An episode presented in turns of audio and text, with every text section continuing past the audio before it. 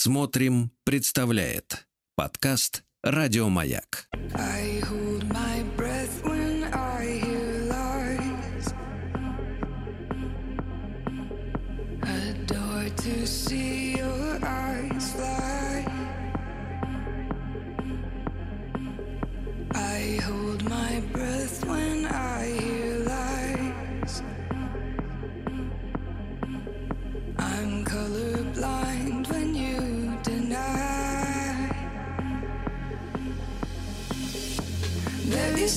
time to let the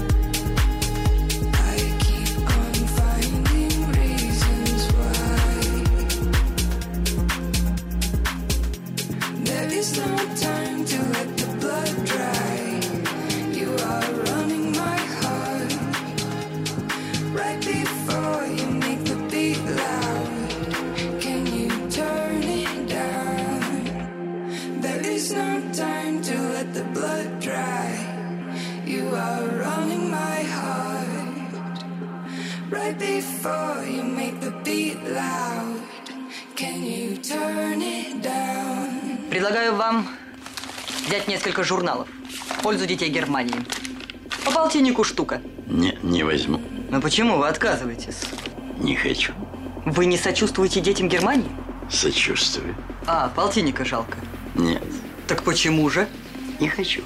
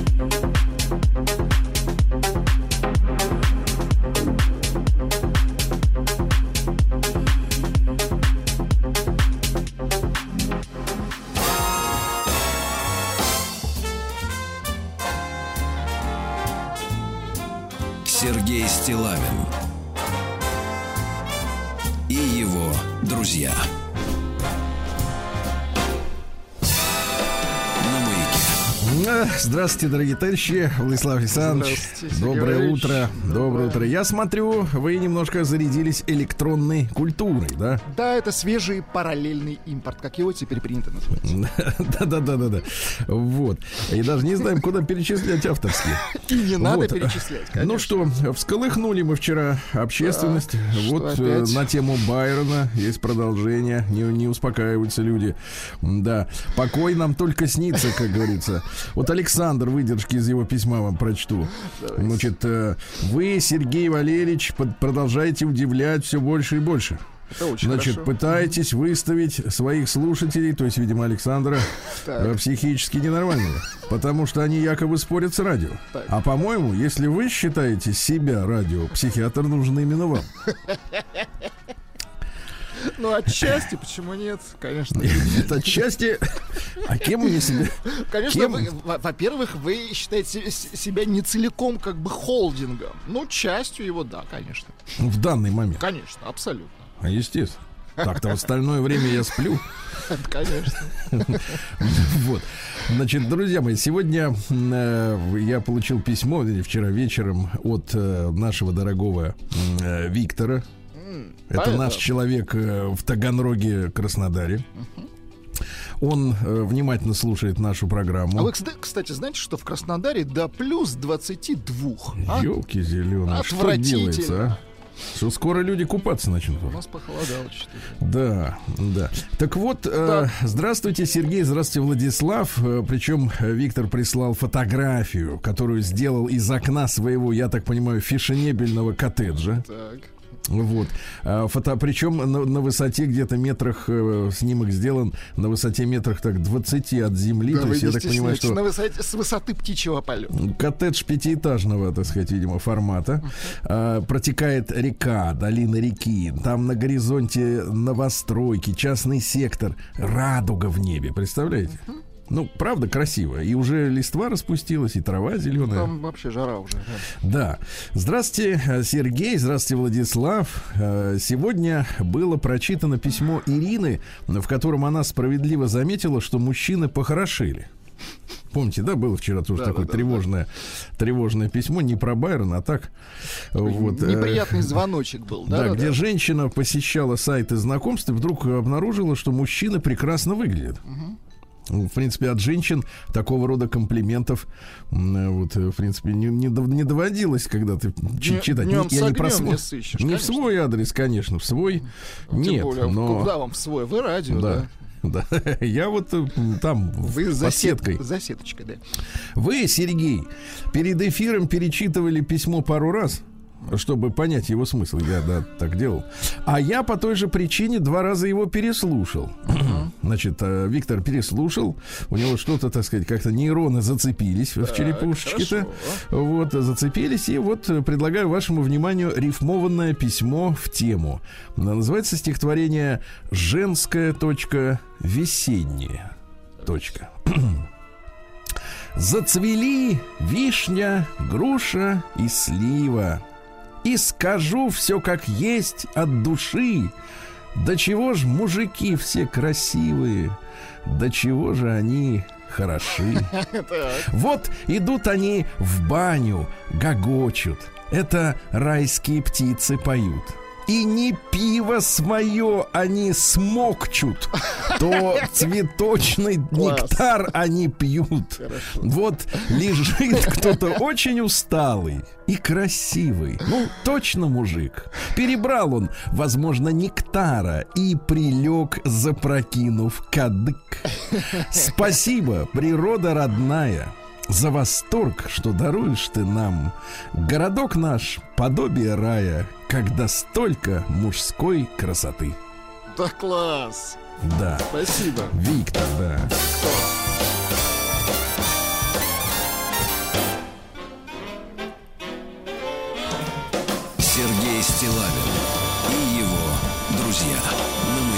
Да, ну и по скриптум, почему так похорошели мужчины, вопрошает Ирина.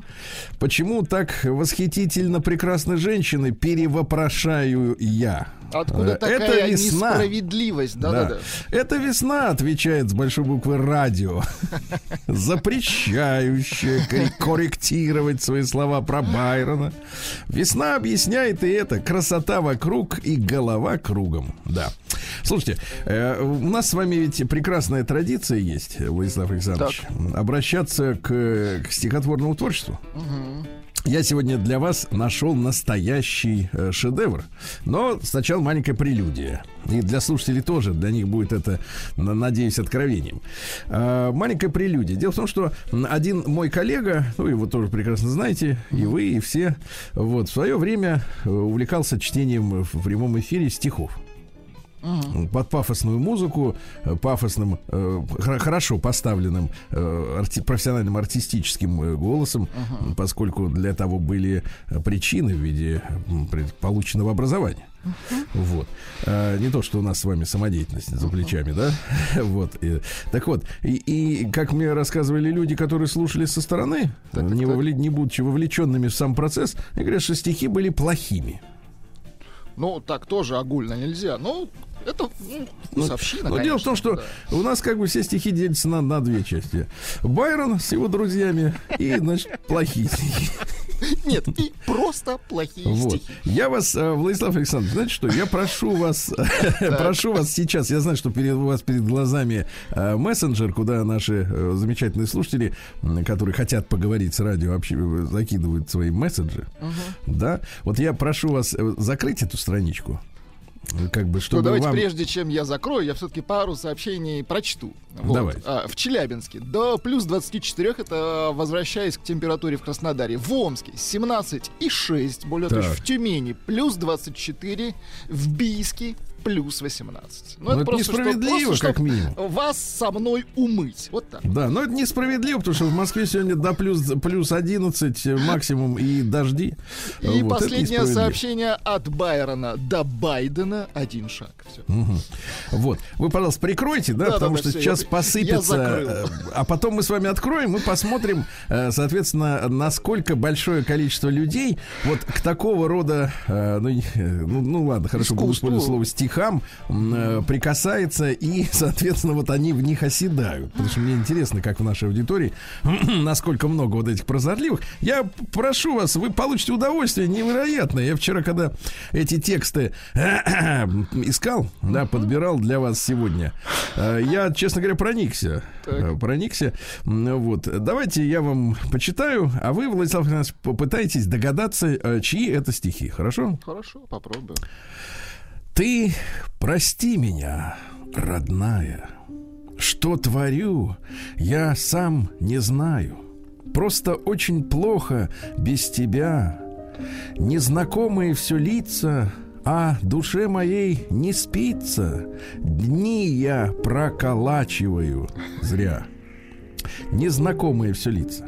Нету от меня покоя, знаю, но я все устрою. Если ты сумеешь подождать, когда солнце догорает, грусть тоска меня съедает, не могу заснуть я без тебя. Но тебе я благодарен, что с тобою я оттаял. Наверное, надо было бы оттаен сделать, да? Что с тобой я оттаян. Душу мне свою ты отдала, я живу, как карта ляжет. Ты живи, как сердце скажет, но живи, любимая моя. Это первое стихотворение, да? Ну, неплохо. Есть Срывается, какие-то уже а ощущения? срывается в прозу периодически. Слушайте, но вот такой странный слог, как будто это вот не стихи. Но это вам так только кажется. Давайте, следующее. Это Нет, Называется... я не «Ну, в смысле оскорбления, ну просто... Нет, конечно, я понимаю, что вы добрейший человек.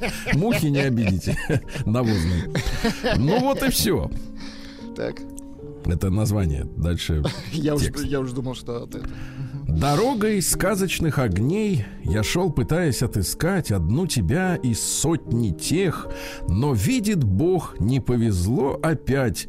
Я отгоню тупую боль, что сердце ранит словно нож. Я мог бы все тебе простить, но не предательство и ложь. Ну вот и все, я ухожу из твоей жизни, лишь только плачет за окном холодный ветер января. Ну вот и все, и от венчания до тризны хотел с тобой рядом быть, но видно, это не судьба. Признан. Вот это я уже угадал, к сожалению, угадал. Дальше, Да, да, дальше. Я уже, да, не буду пока говорить.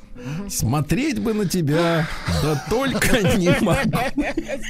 Ну это мерзко, согласитесь, мерзко. Что Звучит, значит? Не, но без- мерзко ваши без комментарии, да, мерзкие. Почему без гитары мерзко? Нет, нет, погодите, погодите. Давайте, Давайте как еще, говорится, хорошо. терпеть Да, и да, слушать, ясно?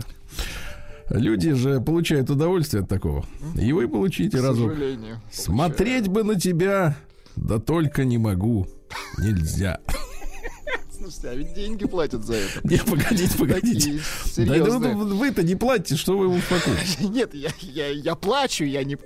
А, плачу, я не разобрал. Уже не важно все, прости, но не жалей меня и не смотри в окно, там плачет осень золотом, ста с собою принесла, не жди теперь до скорого. Не сохранить тепло, все больше веет холодом, иду, не вижу свет, забытый этим городом. И все сильнее боль, душа в оковы скована, с собою принесла, не жди теперь до скорого, где-то там мне твое тепло осталось. Мне твое, моя. Минуточку. Где-то там мне не страшна разлук усталость. Где-то там мне не нужна заботы, жалость. Где-то там вдруг раскололось небо пополам. Где-то там. Или вот давайте следующий. Получаете удовольствие? Да-то. Не Вот унести. видите. Сейчас вот, ну тут все, в принципе, про женщин, но есть отдельное стихотворение, которое так и называется. Женщина. Так, тогда надо сменить подкладочку. Конечно, конечно. А то у вас что-то минор какой-то пошел. В Киркоров играл просто, давайте. Вы его от рояля отогнали, да? Давайте.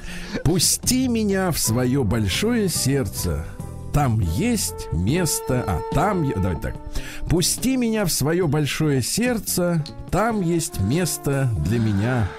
Тебя хочу, хочу тобой одной согреться. Так не хватает мне твоего тепла. Ни зла и ни добра ты так и не сотворила. И шла к деньгам ты свой задравший нос. А я с тобой искал свое большое небо, а ты рвала себя на свой карьерный рост. Так не пускай меня в свое большое сердце, там видно нет, нет места для меня, и не хочу уже тобой одной согреться, тобой одной. Тобой и не хочу уже я твоего тепла, а ты рвалась всегда на волю, словно птица. Другая жизнь гнала не в такт своих коней. В твоей душе уже не зацветут аллеи. В твоих глазах лишь страх и боль былых утех. О, боже. О, боже. Очень Былых романтично. ут- боль, представляешь, боль былых утех. Больная утеха. Нет, это какая-то, видимо, с использованием инструментов каких-то, видимо, да? Или, не, больная утеха или потешная боль. Знаете, так рассказывают, что у людей даже целые комнаты оборудованы для такого дела. вот. Я Или вот давайте еще, еще стихи. Давайте. Это хорошо, да, потихоньку мозг распро- Ну, распро- распрямляется. да, Привыкаешь и извини. нормально, уже ничего не видишь такого, слушайте, за, Уже-. Всё- уже всё хорошо, прекрасно. уже Хотите, хорошо, я да. просто пока версии почитаю, что Не, не надо, не надо версии, погоди. Я перекрашу белое в черное. Опять меня. Куда? А, опять меня ведет жизнь в сторону. Я потерял тебя, и нам не встретиться. Душа болит, а мне не верится, что я приду к тебе одной, и небо плачет надо мной. Ты зачеркнула без раздумья жизнь своей рукой. Холодно в мире без тебя, так холодно. И нет любви, а мне так холодно. Когда-то не со мной, мне так холодно, и одиноко мне, и холодно, холодно, холодно. Да, На- на понимаю. холодно. Решил прокачать холодно. Да, давайте дальше, А, пусть его поиграет. поправляют стихи. Задрамши надо говорить, а не задравши. Да, да, Это или стилистика, конечно, Давайте. Так. Я не хочу мешать тебе, поверь. Вот так внезапно мы закрыли дверь. Когда-то сильная любовь уже не режет сердце в кровь. Оно устало от пустых потерь. С обманом ты живи. Ты одна теперь. А Чувствуете, может быть, тебя Фиолетовый пошел вот аккомпанемент. да. Давайте. А, мо- да-да-да-да. а может потек. А может быть тебя оставлю я. Среди холодной ночи бытия Мне не простить твоих измен Мне надоел твой сладкий плен А может быть тебя оставлю я Ты-ды-ды-ды Вот это хорошо Да, и давайте о природе, например О природе, О да. природе, да. За окном тускнеют краски, колдовская ночь все тише. Перед сном целую глазки. Счастье, данное нам свыше, с полуслова, с полувзгляда все поймет моя родная. Просто будь со мною рядом, милая и неземная. Посланница небес, она, ее я часто видел в снах. Слушайте, точно что-то космическое нужно. Сейчас, Да, да, да, да. Мне лишь ее любовь нужна, посланница Вот, точно. небес, она. Вот, да, да, отлично. Вот это подходит. Да. Давайте следующее Давайте. космическое. Да. В твоих губах тепло и нежность, в твоих словах любви река, в улыбке радости безбрежность, в глазах моря и облака, твоих волос густые пряди на мои плечи упадут. Да неплохо, неплохо. Да, Так, еще- на твой хоть- поцелуй хотим. противоядие от трудных жизненных минут. В твоей душе большое царство, где правит верность и любовь, прикосновение рук, лекарство, вновь утоляющее боль. В твоей крови очаг блаженства, твой аромат цветов нектар. Ты ангел мой, ты совершенство, ты, безусловно, Божий дар, безусловно. Да-да-да. Или дайте еще, да? Вы втянулись, да? Конечно, уже нормально. Давайте я вам что-нибудь по- поритмичнее. Давайте. Вот стихотворение «Женщина вамп». Отлично, давайте. Давайте, итак, давайте по, по басам ударим. За барабанами Филипп Киркоров. Да. Оставь мою душу, оставь мою плоть. Да-да-да-да, давай. Смотри, наслаждайся, как плачет любовь. Закрытое сердце назад не стучись, разбив на осколки счастливую жизнь. Да, наверное, надо жизнь Слушайте, а у поэта своя ритмика, я смотрю. Да. Женщина вамп, женщина боль, странная женщина не любовь. И еще э, куплетик. А, В тебе поселилась коварная ложь. И словно твое режет, и слово твое режет больно, как нож. Ты словно цунами, ты словно вода, ты сносишь невзятые города. Хорошо? Хорошо. Да. Ну и давайте, так сказать, адресуем всем остальным женщинам. Нет прекрасных, нет прекрасней на земле российских женщин, известно всем. Хоть всю планету обойти, красивей наших вам не найти. Только что... В них- Да-да-да, извините. Да, в них есть и стать, и блеск, в них есть и страсть, и шик. Умеют так любить, что мужики держись. Только что... За Сергей- эскалатор, я так Подождите, понимаю, да? только что Сергей Валерьевич Да. э, записал поздравительную программу на 8 марта для всех женщин. 2059 Да-да-да. года, да. Супер свежак. Ну что, товарищи, опознали? Ну, к сожалению, да. да есть. Сразу? Ну, не сразу. Были версии, были. Смотрите, Версии, какие давайте, версии. какие версии? Дмитрий Байрон Калугин. первый, да? Нет. Кстати, пишут, что до, э, до Байдена все-таки один шажок от этих стихов остался. До Да, Байдена. До Байдена, да-да-да. Э, Дмитрий Калугин, как версия. Да. Потом э, Квадратка пишет. И еще странный вариант. Мы, кстати, не касались его творчества. На Петлюру похоже. Причем речь идет именно об исполнителе. Да. Ну и хорошо, ну и хорошо. Эти люди тянутся к поэзии, ручонка.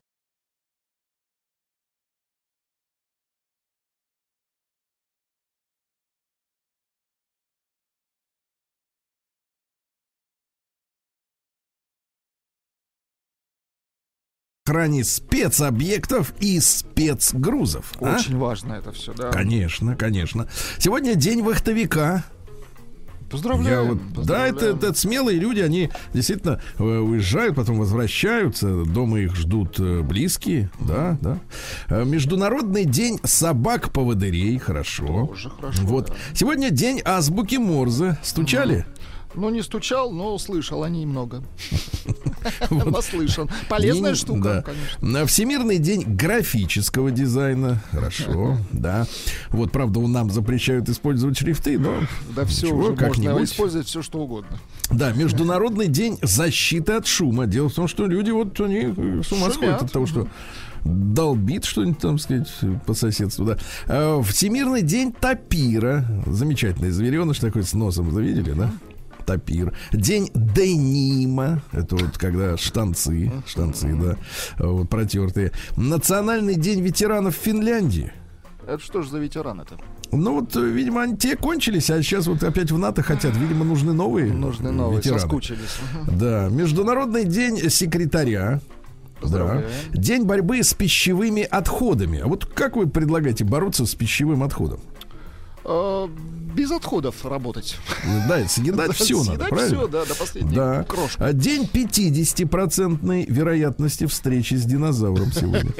Впрочем, как и всегда. Впрочем, как и всегда. Да. А, Сегодня день Вуди Вудпекера. Это кто? Это мерзость такая, да, птица из, мультика. Вот как раз тоже Ну, азбука Морзе стучит, да, Вот время? похожее у нас есть. Вот типа, но у них еще хуже. Дальше. Сегодня день Святой Зиты. Это покровительница официантов, лакеев и домработниц. Лакеев, да. Э, День маленькой избалованной собаки, ну, подмышечной, да, вот это держит там. Э, День свободы и одновременно не свободы в Южноафриканской республике. Э, Ваш праздник сегодня, Владислав давай. Александрович, фестиваль виски Спейсайд. Да. Ну, среда, Вот, можно, да, немножко. Фестиваль, да. Ну и сегодня Мартын Лисагон, он же Вороний праздник. Лисы покидают старые норы, роют новые. Интересно, зачем, чем их не устраивают прежние квартиры, Да, они да? все психические, конечно, Э. Вот, да-да-да. А в южных регионах начиналась пахота, сев ранних хлебов, понимаете, да? Вот. э, Про ворону говорили в этот день. Воро... Ворона называют зловещей птицей, приписывают ему магическую силу. Ворон каркает к... А, нет, вот так. Ворона каркает к ненастью, а ворон к несчастью, ясно? То есть главное определить, кто каркнул вот в этот день. Мгм. Сергей Стилавин и его друзья. На маяке. В 1596 году э, в этот день э, сэр Джон Харрингтон придумал сортир со сливом. в Вы этот извините, день, да. конечно, Сергей Валерьевич, ради бога, но нас поправляют, оказывается, это две совершенно разные птицы, а не мальчик и девочка. Ворон и ворона. Ну Ворон и крупнее. Ну, удачи просто- вам. Да, спасибо, дорогие наши, да. Да, дорогие знатоки птиц. Да. А как-то, а как там? Орнитологи. Во-во-во. Спасибо вам. Так вот, э, Харрингтон придумал со сливом. Трудно представить, как люди жили До до, этого, да. изобретения сэра. Да. Вот э, в этот день, в 1636 году, на высоком берегу реки Цна был основан город Тамбов. Поздравляю. Так сказать, тамбовчан поздравляем, да. Э, В 1702 году Петр I в этот день издал манифест о завозе иностранцев в Россию. А, с обещанием сохранить им свободу вероисповедания, да, их личную. А, из, из России стали приезжать мастера корабельных дел. Замечательно. А, так сказать, вот э, физики-ядерщики приезжали. да. инженерные, мастеровые. Конечно, конечно. В этот день, в 1733-м, родился Йозеф Готлиб Кёльройтер. Это немецкий ботаник. Он, э, в частности, обнаружил, что насекомые очень важны для опыления цветков. Ну, конечно. То есть вот без этого жужжалова они вот не могут цветки сами по себе, да? Понимаете, да? Вот. В этот день, э, в 1773-м, английский парламент принял чайный акт, так называемый, который разрешал находившейся на грани банкротства Ост-Индской компании, помните, была такая, да? М, Ввести в североамериканские колонии фактически беспошлино полмиллиона футов, фунтов чая. Вот. Э, Но это подрывало положение местных купцов. Э, В принципе, они же возили опиум. Понимаете, да? Это такая удивительная история вообще с э, Ост-Индской компанией. Это когда действительно вот вопросы государственные и вообще мироустройства решают фирмачи. Ну, по сути, да. Мы, по большому счету, сейчас переживаем тот же период, когда в глобальном масштабе правят корпорации, а не национальные элиты. Понимаете, да? Вот. В 1789 впервые опубликовали дорожную карту, куда идти. Хорошо. Вот. Хорошо, да. Если знаешь, где находишься, тогда Если можно знаешь, дойти. где карта, конечно. В 1820-м с- э, Герберт Спенсер родился. Лысый английский философ и социолог, кстати, идеолог либерализма. Почему вы так ак- акцентируете лысый? Ну и что? Ну, потому что либерализм, да. Значит, что говорил? Э, курица лишь способ, которым одно яйцо производит другое. Муть. Так, дальше. А Вот э, цель воспитания это образовать существо, способное управлять собою, а не такое, какое могло бы только быть управляемым другими. А? Вот видите, да? И, наконец, вот для вас специально. Э, настанет время, когда будут удивляться тому, что могли когда-то существовать люди, способные, не работая, наслаждаться за счет тех, которые работали, не наслаждаясь. Ага, прекрасно. Но это время еще Впереди. далеко. Да, да, да, да. Может быть, уже позади. Да, да, да. Вот. А, что же у нас любопытного еще в этот день? В 1878 родился замечательный таджикский писатель, ученый Айни. Вот. Но это вот такое поэтическое имя. Садриддин Саид Муроз- Муродзада. Э, Лауреат Ленинской премии, кстати говоря. Это первый президент Таджикской академии наук. Да? Он эм, э, первый таджикский роман написал, э, потому что до этого романистики не было. Назывался он «Рабы». Понимаете, да? Вот. э, Ну и, соответственно, его сравнивали с э, Джеком Лондоном, с Киплингом. То есть талантливый очень автор. Очень талант. Да, да, да. В 1896 в тот же день, да, родился Уоллес Карозерс. Это американский химик, который создал, друзья мои, нейлон. Куда мы сейчас без нейлона, да? Да Вы понимаете. А к огромному сожалению, после длительной депрессии он с собой покончил. И, э, к сожалению, для него не застал триумфального шествия своего изобретения, которое началось спустя буквально год после его гибели. А депрессия, потому что не нашел применения изобретению. Да, но вот он работал в Дюпоне, я так понимаю, да, ему предложили, э, сказать, возглавить лабораторию, там же и тефлон они получили.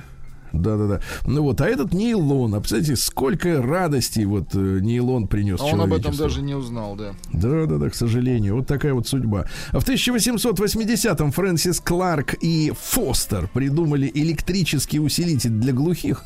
Молодцы. Вот не надо было что? Вот это вот кричать, да, все, так сказать, так слышно. М, Вот в этот день, э, в 1900 году, Уолтер Ландс родился. Это американский мультипликатор, который как раз вот этого дятла Вудпекера Ну, это придумал. мерз- мерзкая птица, да. Она еще вот у нас нет просто звука, надо найти звук ее вот пикером. Обязательно, Поищем. да, конечно. Дело в том, что э, в 12 лет он закончил курсы рисовальщиков. Да? И работал автомехаником. Э, Вот. Богатому клиенту приглянулись его рисуночки в гараже Так. на доске объявлений. И, соответственно, этот мужчина по- впоследствии спонсировал обучение вот этого художника в Нью-Йоркской художественной студенческой лиге. Э, Помог рабо- найти работу копировальщика. Вы знаете, много мужчин, которые вот так вот просто так помогают мальчикам Ну, найти работу. Ну, их немного, но их обычно Вам ищут. помогали? Такие были в вашей жизни? Ну, У вас вы не умеете рисовать, я понимаю. Да, да, Не да. настолько И в 16 лет так он увлекся этим мальчиком, что в 16 лет стал работать уже за камерой в отделе анимации, понимаете, да? грязь, а. Не грязь, а вот судьба художника. Вот. Потом все-таки женился на актрисе. А, ну все-таки слава Да, богу. да, да. И во время их медового месяца они однажды услышали дятла, э, который непрерывно Точно. стучал по крыше, где они были, и сбивал ритм. Это дятел, вот пикер. Да, да, да. И вдохновившись, он и стал использовать этого э, персонажа, соответственно, в своей мультипликации. То есть он мешал ему с женой отдыхать, дятел. Он на нем отыгрался, да. А в 1904 году родился Сесил. Это такое мужское имя у них. Сейчас, так- сейчас да. таких не очень много, но тем не менее. А Сесил Дэй Льюис, это ирландский поэт. Он и детективные романы под псевдонимом Блейк э, э, опубликовал, а сам был поэтом. И, ну, детективные романы, чтобы выжить, э, чтобы кушать там стейки, А яичницу. для души поэт. А для души поэт. Вот, пожалуйста, стихи ирландские. Она, как белый розы куст, благословленный летним солнцем, ей вены наполняет свет и полдень омывает сердце. Плохо. Неплохо. Вот. В этот день, э, в 1912 году, родилась Элеонора Яковлевна э, Гальперина, которая сказалась потом Норой Галь и является переводчицей, которая открыла советскому читателю творчество Антуана де Сент-Экзюпери. М, Умница. Мгм. Вот видите, вы читали этого? Ну, конечно, в детстве. Ну и как? Очень, очень сказочно. Фонарщик-то вам Очень- нравится? Очень сказочно все. Фонарчик хороший, да. А В 18 году вышел декрет советского правительства об отмене права наследования. То есть, э, если гражданин Российской Республики Советской э, помрет, то, в принципе, все, что у него есть, отходит государству. А? Ловко, да? Как вы Неплохо. говорите. Ловко. Правда, правда. Уже в 22 году, я так понимаю, что реставраторы э, договорились и в 1922 году это, это дело отменили. Ну, потому что уже накушались, Ну, насосались. Сил нет, конечно, нужны. Да-да-да, как же не отдать-то Наслед- сыночке любимому. Наследство-то нужно, конечно. Вот. Ну и в 23-м году родился Виктор Михайлович Чебриков, председатель КГБ, он в 80-е годы. Да, был председатель. Хороший такой председатель.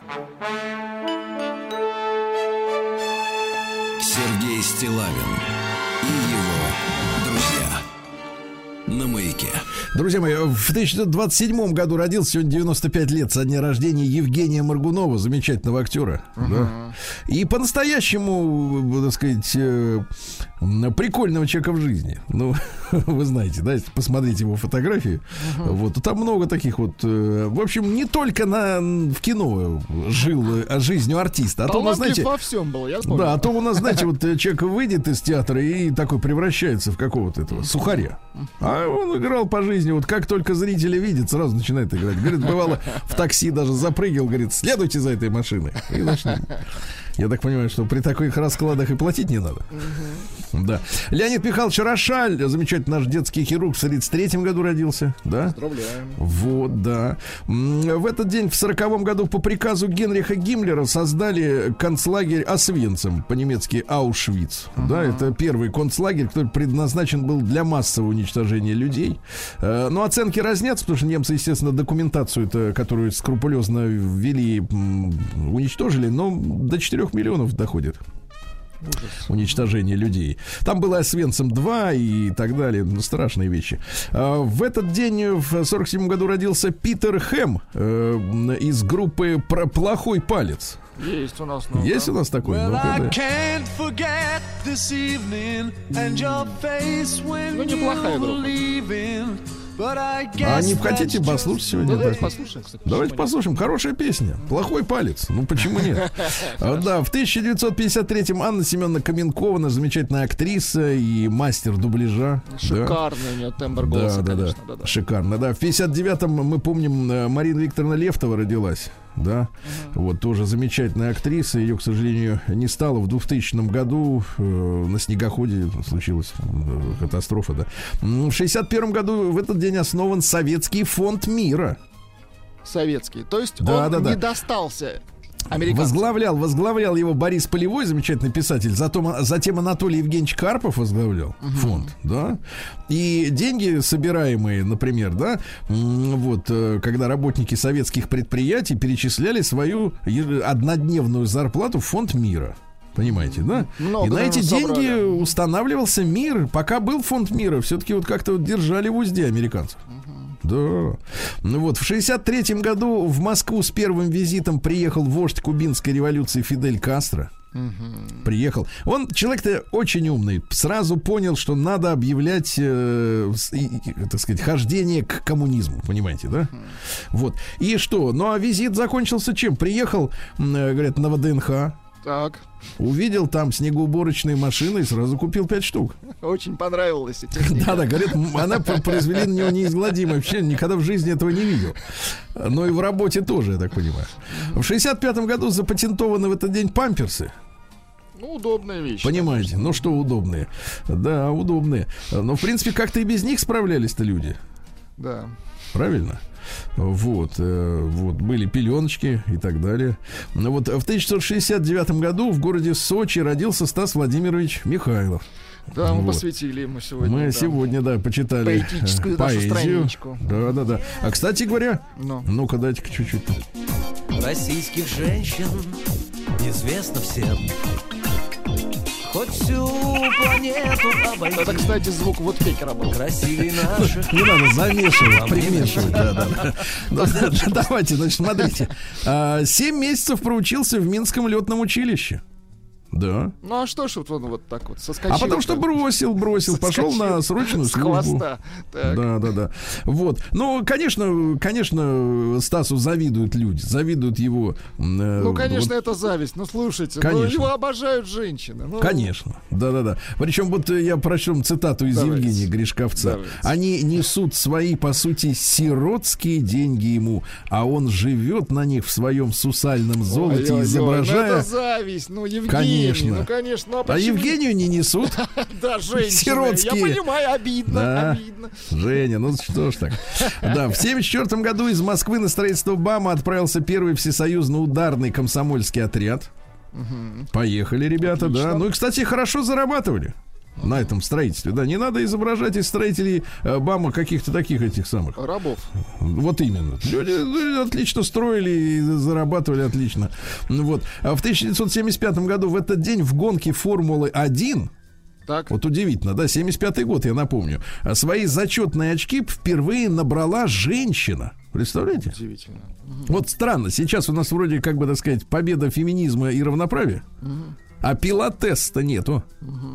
Значит, звали ее Лелла Ламбарди. Красиво. Она сумела набрать полочка. Полочка, да-да-да-да. Вот. А ее, к сожалению, не стало в 92 году, этой женщины, да. Но вот с другой стороны, вот посмотрите, Владислав Александрович, как вот вы как рассудить, как человек честный, да? Так, давайте Вот. попробуем. А почему действительно женщин э, не пускают в гонки Формулы-1? Не понимаю, Вот, э, чем дело в том, проблема? что нет, я, я, я осознаю, что, например, ну, скажем так, э, Ну, некая, может, опасность, типа... нет, не- если штангистки, да, например, там, понятно, значит, устройство тела другое, поэтому вес тот же не взять, да, допустим, штангистка. Ну, ну хорошо, не прыгнуть в высоту также. э, не пробежать, не проплыть, как мужчина, да, вот, в шахматы, кстати говоря, странно, что нет соревнований э, смешанного типа, может быть, нам, кстати, вот на, э, задуматься о создании единой федерации, Не-не-не, но все идет к этому, скоро будет все да-да-да, но вот я про, про автомобиль. Ведь э, что касается автомобилей, ведь женщины и мужчины на дороге, на обычной, абсолютно равны друг с другом, правда? Нет, У нас, нет, про- у Да-да-да. нас нет такого, что женщина не может ехать э, выше какой-то определенной скорости или на какой-то другой машине. Они могут ездить на каких угодно машинах. Почему женщин-то нет в автоспорте? Вот э, там что, так сказать, что их, э, так сказать, туда не пускает? С гоночным спортом абсолютно согласен. Я Не не, вижу здесь, грубо говоря, в чем они могут Никаких проиграть. половых Конечно. различий, Да. никаких. Голова есть, руки есть, Здесь педали только есть. техника, да, и Да, да, ну, ловкость. никаких. И, кстати говоря, им там удобнее там будет, потому что они не, телосложение да? маленькое, да? компактная, машина легче будет весить. Я считаю, надо на женщин поменять всех их, вот этих. Оставить одного, двух, э, квята и все. Проснулся наш квадратный, пишет Стас Михайлов Альфонс. Альфонс, квадратка, это ты. Ты не работаешь. Да-да-да. Дрянь такая квадратка, да. Ну и, короче, в 91 году открылся сегодня последний 13-й метрополитен в Советском Союзе в Екатеринбурге, запомните, да? В Екатеринбурге. Ну и в 92 году в этот день состоялось, э, так сказать, наше вхождение в Международный валютный фонд так называемый, да? А в 98 году в этот день исчез с концами Карлос Кастанеда, понимаете? О, ушел. И до сих пор не знают, куда делся. Замечательный писатель. Сергей Стилавин и его друзья. Дорогие товарищи, иногда нас спрашивают, как, ребята, вы работаете? А работаем мы в диалоге. Да, сегодня я Владиславу Александровичу предложил обратить внимание на замечательную группу «Плохой палец». Да-да-да, Вот. Badfinger. Badfinger. Вот. э, И говорю, конечно, у Владислава Александровича были свои планы на сегодняшний эфир. но Честно говоря, человек- не было, но мне понравилось ваше, ваше Да, но предложение. человек элегантный он, в принципе, да, творческий. А, Поэтому мы в этом смысле никогда не ссоримся. Я предложил, он посмеялся. А вы почувствовали удовольствие, правильно? Конечно, Включается поздравляю. шарман. This evening and your face when you were leaving. But I guess that's just the way the story goes. You always smile, but in your eyes your sorrow shows. Yes, it shows.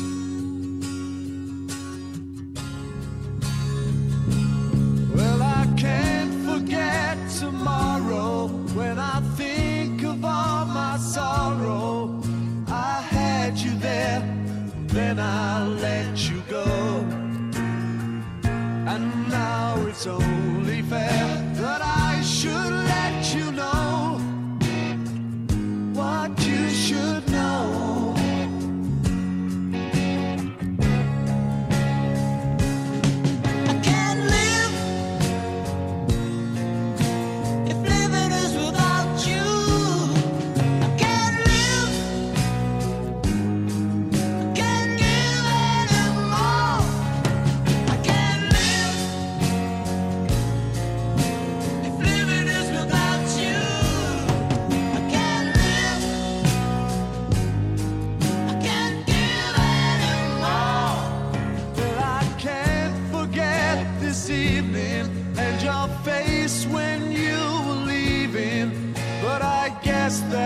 Just the way the story goes.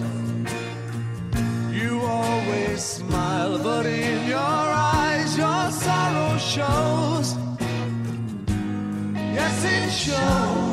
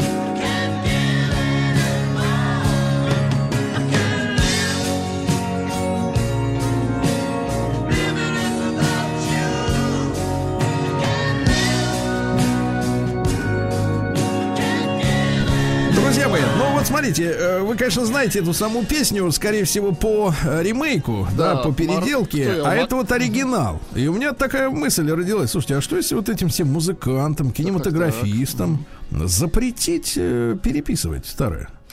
Пусть свое придумывают. Слушайте, мы останемся без хороших А? И песен. хорошо, и останемся без, это хорошо.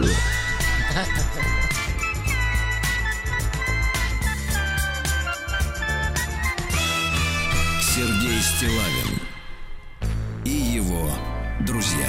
Ну, сегодня с утра меня Владислав Александрович, конечно, расстроил с водкой погоды. Везде, понимаешь ли, тепло, жарко. В Краснодаре сколько? 25? 22. 22. 22, считай Кошмар. 25, да, там уже не важно сколько. Ну, Вот. А в Москве, конечно, холодрыга, плюс 10, да еще и дождливо сегодня будет. А вот как в Чапаевске дела? В Чапаевске отвратительно, плюс 23. Ой-ой-ой-ой. Никуда не годится. И по ощущениям 23. Вы Понимаете, в чем самое своей помогать вам в работе, дорогие мои. Чапаевцы. Очень А, вот так вот, да-да-да. Подросток, подросток Чапаевец задержан с двумя килограммами наркотиков. Ну он же Син- подросток, ну как так-то, ну? Синтетическое. Тем более. Думаете, э, да, думаете, ему надо, да? Что у нас подросток, понятно. Нет, подозревает, что незаконный оборот. Подозревает, да. А, 22 апреля состоялась э, в Чапаевске, значит, э, санитарная очистка города замечательная. В том числе и центральная горбольница. Ее убирали, э, в том числе и местные руководители, мили метлами. Да. Это должно улучшить настроение докторам, медсестрам, санитарам. Вот. Ну, люди-то видят, во дворе почище стало, и настроение улучшилось, да. А житницу Самарской области обвиняют в попытке зарезать незнакомца. 43-летняя женщина находилась в квартире на улице Короткой, выпивала с незнакомыми лицами. Вот с этого она начинает. Находилась в состоянии нелегкого алкогольного Да. опьянения. Э, Из ревности поссорилась с женщиной, с незнакомой. Из ревности. За нее вступился в мужчину, та ему хл- хлобысь ножом, и все, сам дошел до больницы. Слушайте, какой кошмар. Даже в Омске плюс 21, в Ростове-на-Дону вчера, вот пишут, было плюс 29. Ужас. Никуда не годится. Никуда. да. В Самарской области объявлено федеральный розыск наркоторговка без зубов. Без зубов. Кошмар. Внимание, признак э, четкий. Зубов нет. 33-летняя Светлана не имеет зубов давно. На вид лет 40. А ну, представляете, как работают полицейские? Улыбнись. Да-да-да. Рост до 165, среднее телосложение, серые глаза, волосы крашеные, брови, внимание, дугообразные. Особая примета. Зубов нет. Так, ищем. Пропавшую собаку ищут с помощью экстрасенса. Обещают вознаграждение 5000 рублей. Пропала собака. Ищем, Люси. товарищи. А, Дальше ликвидируется угроза загрязнения Волги мышьяком и ртутью. Ужас какой. Ликвидируется, ликвидируется. А выяснилось, где в Самарской области проживает больше всего женщин. Так. И оказалось, что на первом-то месте как раз Чапаевск. На тысячу мужчин 1243 женщины. Понимаете? Малинник. да Хочу вас спросить, вот Давайте. этим 243 что делать? Не слишком ли много они на себя берут, да? Да. В Чапаевске появилась желтая офисная бумага. Ну, а какая разница? Слушайте, вообще надо отказываться от бумажного документа оборота, Да, правильно? конечно, бе- давайте бе- Да, беречь хватит, э, хватит Конечно. пилить дрова. Всю жизнь в электронном Вот. виде, конечно. Дальше жители э, Нагорного поселка добились восстановления кирпичной трубы у своего дома. Хорошо, да. А в Чапаевске работает гаражная амнистия. Хотите, я вам сделаю Вот. приятное, Сергей Валерьевич? Ну, сейчас, сейчас вот я дочитаю, и совсем будет приятно. В Чапаевске прошел конкурс «Безопасное колесо». Понимаете? Дальше. В Чапаевске работает система скрытого наблюдения за участниками дорожного Очень движения. хорошо. Так, а теперь делайте хорошо. А, а вот э, хорошо следующее. В Петербурге прямо сейчас Да. плюс два. Вот это, вот это Очень куда ни шло. Порядок, порядок. Сергей Стилавин Маяке. Порядок, да. А что же, да, владельцы техники Apple потребовали компенсации за неработающее предло- приложение Apple Pay, правильно? Ну, конечно, правильно. Пусть сволочи платят за то, что они нас Ну, отключили, Это правильно? Называется поддержка, да, она должна осуществляться, иначе Вот это- это именно, кидалово людей иначе. конкретных, да. А врач объяснила, к чему приводит нарушение сна у детишек. Оказывается, начинают отставать в росте детишки-то. Ага. Названа специя, которая предупреждает развитие диабета. Это корица. Корица, да знаю, Да, она я видел у наших людей. артистов, да. Да, видел людей, которым и от алкоголя помогает. Грызут, ходят, вот палочки эти, да. А Филипп Киркоров отметит совсем скоро, э, после послезавтра, 55-летие. Давайте по- по специальную музыку киркоровскую поставим. Да. А, собирается побить рекорд а, певицы Шер по переодеваниям за время одного шоу. А, Будет 34 композиции и 27 переодеваний. По словам Филиппа Бедросовича, наряд, наряды будут в его стиле знакомым зрителям. Дальше цитата. И стразы, и перья, и короны, и золотой плащ. Слушайте, я придумал название Да. для юбилейного концерта «Филипп наш». Слушайте, нет, это для 60-летия. Давайте. Значит, э, летучая мышь улетела из России на рекордное расстояние и там утонула. Представляете? Жаль. Да, да, да. 2486 километров пролетела, и там все, силы оставили ее. А в МВД э, России напомнили, что сотрудники э, ДПС могут проверять автомобиль даже при наличии техосмотра. Даже при Ну, отсутствии если автомобиля. видно, Мгм. что не все в порядке, да. А, Значит, э, врачи, э, не знаю уж с какой целью, но э, рекомендуют заменять соль острым перцем халапеньо. Ох, ничего себе. Значит, когда действительно во рту халапеньо, там уже не важно, сладкое, соленое, вообще что там еще кроме него уже, Уже действительно не хорошо, важно. конечно. Да. А специалист перечислила допустимые виды наказания для непослушных деток. Дело в том, что а, дети не должны оставаться безнаказанными. Потом из них вырастут такие, как вы. Вот. И так такие, вот, как э, вы. из допустимого, Так. смотрите. Значит, не надо, значит, долго детей мучить, но на ребенка можно посадить на кровать или на стул в соседней комнате, чтобы он несколько минут провел в одиночестве. Так, подумал. Да. А также, естественно, запретить э, компьютер или смартфон. Ну, а пороть-то почему нельзя? Это ж классика. Пороть не надо. Сейчас не то, не то время. Ты знаешь, говорят вот так, не то время. Да. А, Логопед сообщила, что избавиться от ка- катавости во взрослом возрасте не составит труда. То есть те, которые, то есть те, получается, из этой новости что получается, что те, которые не избавляются в возрастном возрасте, просто вот как бы ленятся или у них позиция такая? Не понимаю. А Пуль энд Бир вслед за Зарой объявила дату открытия магазинов в России. Ну, молодцы. Ну что, молодцы-то. Я только, только, Только раскочегарили наших при- дизайнеров. Привык. Хорошо. Только раскочегарили. Значит, в Крыму нашли неразграбленный курган с золотыми грифонами. Неужели такое возможно? Разграбили Дальше. его. э, Печальное такое вот известие. Джамшут из нашей Раши. Э, Представляете, какая тяжелая судьба у человека. Вот у второго судьба, видели какая, да? Сейчас Да-да-да. побрился, побрился. А этот товарищ-то вот э, актер Валерий Макдьяш, который сыграл гастарбайтера Джамшута в Новой Раше, оказывается, продал квартиру, пострадал от грабителей, которые у него отняли деньги. Удали арма- ударили арматуриной по голове. Ужас. Перенес четыре операции, пристрастился после этого к алкоголю, вел асоциальный образ жизни. Друзья его привезли в приют для бездомных под Пятигорском. Там он восстановился, выступал в местном доме культуры. Интересно, а, второй гастарбайтер помогал, да, так сказать, Джамшуту? Вообще мог бы и помочь, Выкарабкаться из этой трудную ситуации. минуту. Любопытно, да. А, Россиянам перечислили заменяющие фитнес работы по даче. Ну-ка, давайте. Например, э, при прополке грядок э, задействуется спина, поясница, колени, ягодицы. При работе граблями задействована спина и плечи.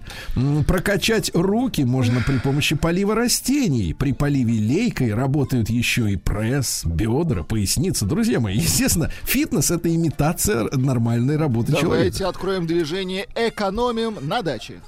Да, давайте загонять вот эти, которые из фитнес-клуба, пусть они Конечно. окучивают. Да. А Россиянам назвали верный способ потолстеть, если вдруг у вас э, не хватает массы, Владик. Э, ешьте фрукты, и точно вас разнесет. Ничего Да. себе. Ветеринар развеял миф о виляющих хвостом собаках. Оказывается, собаки не из-за радости виляют, а у них стресс и разочарование. О, боже. Видите? А россиянин в Приморье спас змею от автомобилей на дороге. Умница. Хорошо.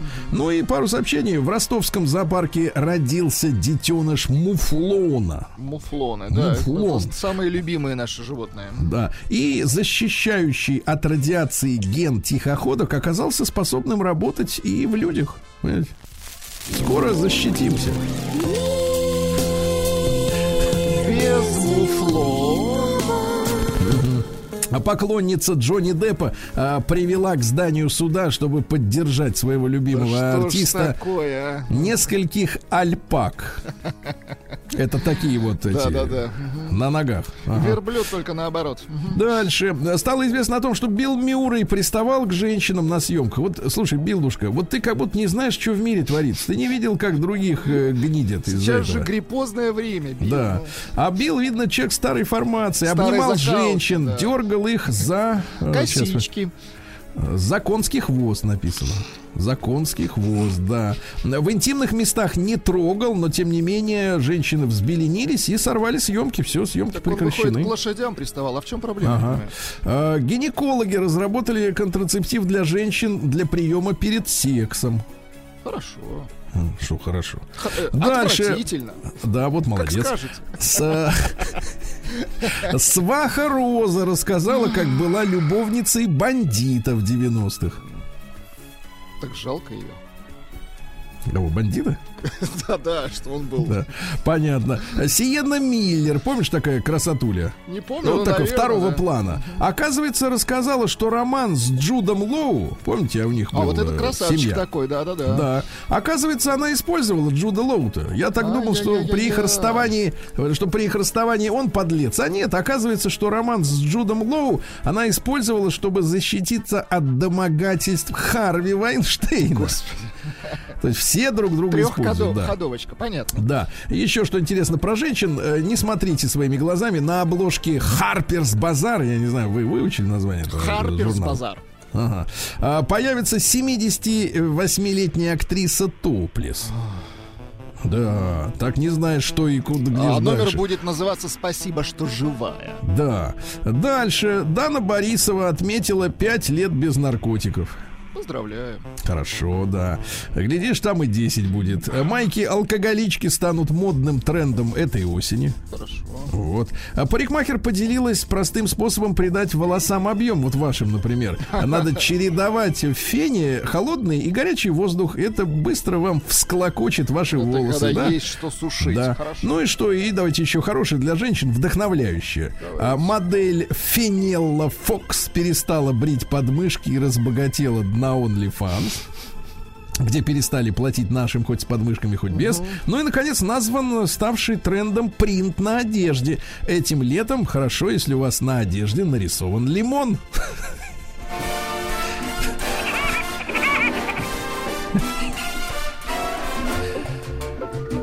Да. Новости капитализма. Ну что же, обозреватель э, Вашингтон-Пост рассказал, что гегемония Запада закончится к 2040 году. Осталось потерпеть 18 лет. Ждем.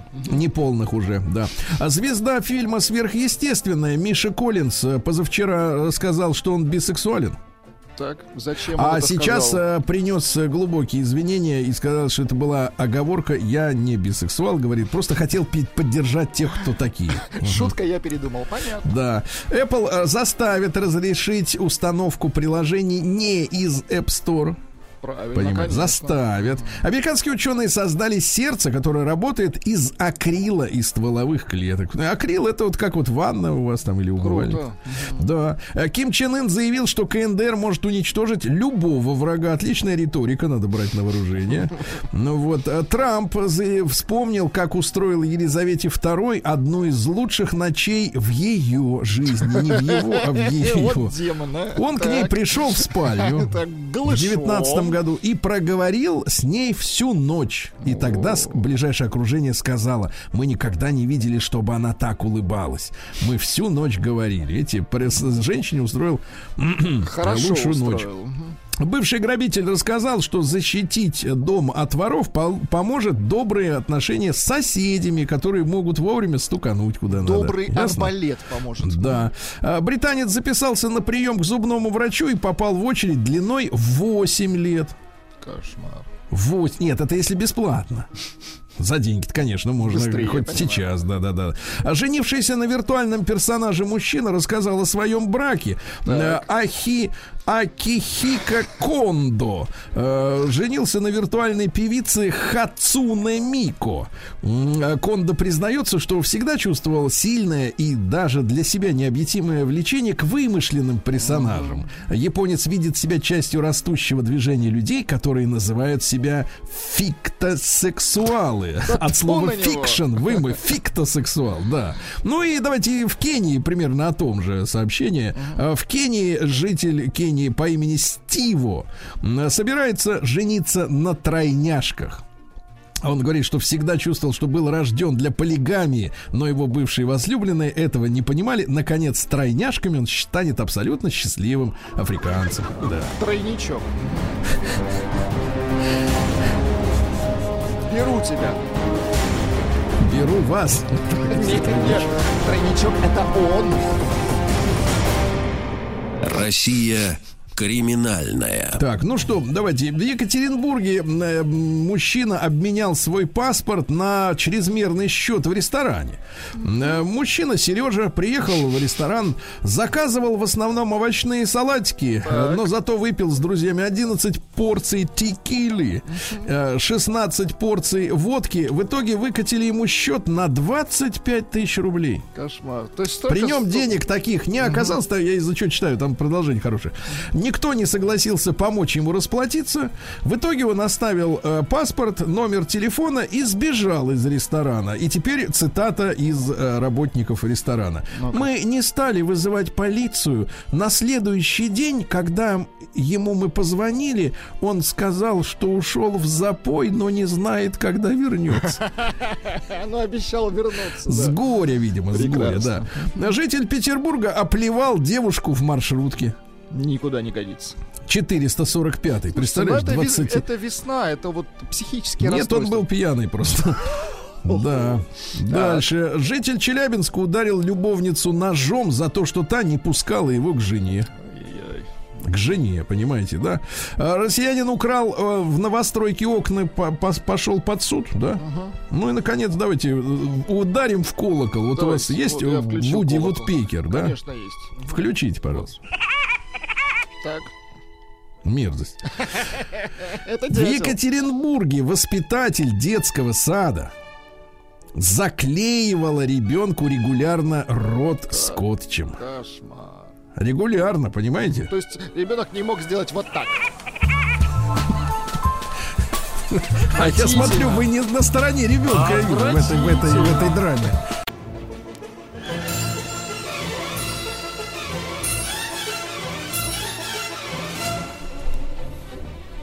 Сделано в России. Так, ну что ж, дорогие друзья, я должен вас сегодня, э, ну, скажем так, призвать к порядку, Ну-ка, друзья мои. давайте, Да, потому что вас ожидает сегодня отчасти шок-контент. Да, да, да. И приготовьтесь, пожалуйста, к этому морально. Материально не надо, вы знаете, дядя Сережа вас никогда, так сказать, вот не разводит на всякие пожертвования. Слушайте, ну если нам Вот. понравится товар, почему и материально не приготовиться? Почему бы не стать купцом, это я понимаю. Так вот, э, значит, друзья мои, я продолжаю э, с вашей подачи, Бороздить. Владислав Александрович, ожидать э, в моем почтовом ящике, естественно, производителей тушенки, вот, которые должны появиться рано или поздно, друзья мои, должны, потому Что что постоянно голодный. не, не постоянно голодный, а я думаю о том, что это наше национальное, эм, э, так сказать, пропитание, причем годное для длительного хранения. Кстати, да. Почему тушенка такая популярная история? Потому что она не жужжит, ей не нужен холодильник, лежит себе спокойно годами, десятилетиями, правильно? Потом раз и пригодилась. Вот. Так что, товарищ производитель тушенки, вы знаете, что есть проект «Сделано в России». Вы знаете наш э, канал связи стилавинсобачкабк.ру, это мой почтовый ящик, да, если не запомнили этот почтовый ящик, тогда на сайте радиомаяк.ру есть раздел «Сделано в России», и вот там наши умельцы запрятали форму, э, заполнив которую вы можете э, достучаться до нашей редакции, да. Ну, а сегодня, Владислав Александрович, извините меня, Так. но торговая марка, я сразу ее назову, кото- и призываю вас э, к э, самодисциплине нервической. Ну-ка, ну-ка. Так вот, называется торговая марка Труселя. Как вы не- неудобно крякнули, а? Нет, ну, во-первых, нет, неудобно. Да, Кря- неудобно. Крякает у нас только вудпекер, пожалуйста, вот так.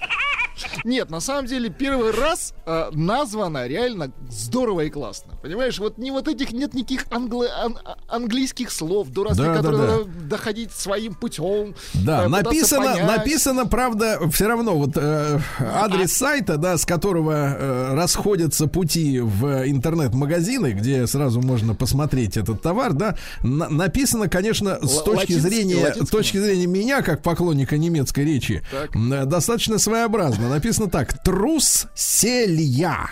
Но То это, есть. э, это для элегантности, Сергей Валерьевич. ну вот вы напишите, напишите в строке трусселя с двумя с, потом после L Y идет, ну Y. Трусселя.ру, да?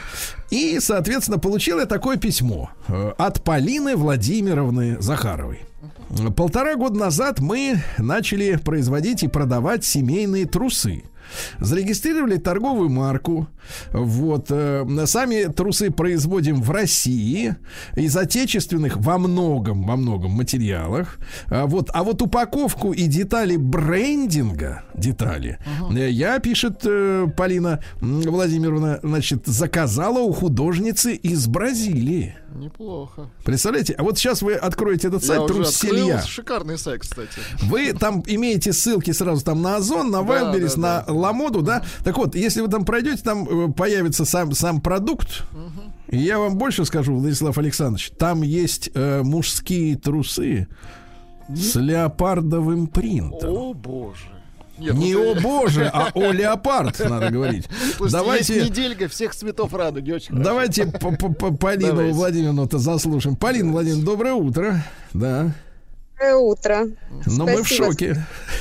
Мы, ну, в хорошем Мы в смысле. шоке, В хорошем смысле. Значит, Полина Владимировна, расскажите, пожалуйста, историю, как полтора года назад вам пришла идея шить труселя. Да. Так, да. Смотрите, эм, к трусам мы пришли, мы с партнером, э, с Верочкой пришли от вечерних платьев. Дело в том, что в пандемию, да, отпала необходимость э, острая такая у женщин вечерних платьев. И э, мы подумали, чтобы такое практичное производить, э, да еще чтобы массовому покупать предлагать это. И я вспомнила, что мы в качестве сувенирки для наших друзей давно уже из обрезков э, вечерних тканей э, шьем трусы семейные и, собственно, дарим. И все То есть вот как раз, как раз вот этот леопардовый принт это оттуда, да, от чаровниц.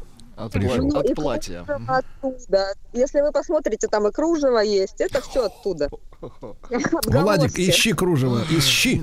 Боюсь, Даю команду боюсь, Владику, да. Боюсь, заиграюсь. Значит, э, э, Полина, э, смотрите, а полтора года назад, да, значит, а, я понимаю, что наши производители вот шматья, да, одежды для женщин, они пошли вот двумя путями. Ваш путь редкий и удачный, остальные начали шить вот эти вот адские э, нюдовых цветов, все эти бесформенные балахоны со штанами, капюшонами, да, вот эти полупижамного типа, они все заполонили теперь уже наши города и, и, так сказать, и улицы. И такое ощущение, что женщина с кровати встала и пошла в магазин, не переодеваясь, да, вот они потом по этому пути пошли, потому что в вечернем платье действительно люди перестали ходить, а вы, значит, трусе. Но у вас сем- э, трусы семейные. А, почему именно этот фасон? Вот объясните. А, Ну, семейные, потому что, как я уже сказала, у нас был опыт, потому что а, из вечерних тканей никакую другую модель изготовить невозможно. И так как у нас уже была какая-то отработанная а, модель, то мы ее пустили а, широкому потребителю. Так, а как чувствует себя мужчина вот э, в семейных трусах? Вот, э, я, конечно, да, поскольку мы пока еще не прикоснулись в буквальном смысле к вашей продукции, да, и не можем почувствовать э, естеством, так сказать, вот пребывание в ней. Как вот, а по отзывам, вот мужчины, которые, например, привыкли, к примеру, носить за последние годы трусы а-ля Клейн. себя мужчины просто превосходно, судя по отзывам. Я там не буду дословно цитировать не для утреннего эфира, но вот говорят, что все дышит. Говорят, что все дышит, говорят, что сами начинают носить потом детей своих, э, значит, в эту культуру погружают. И, в общем-то, довольны. Потребитель Ну, рад.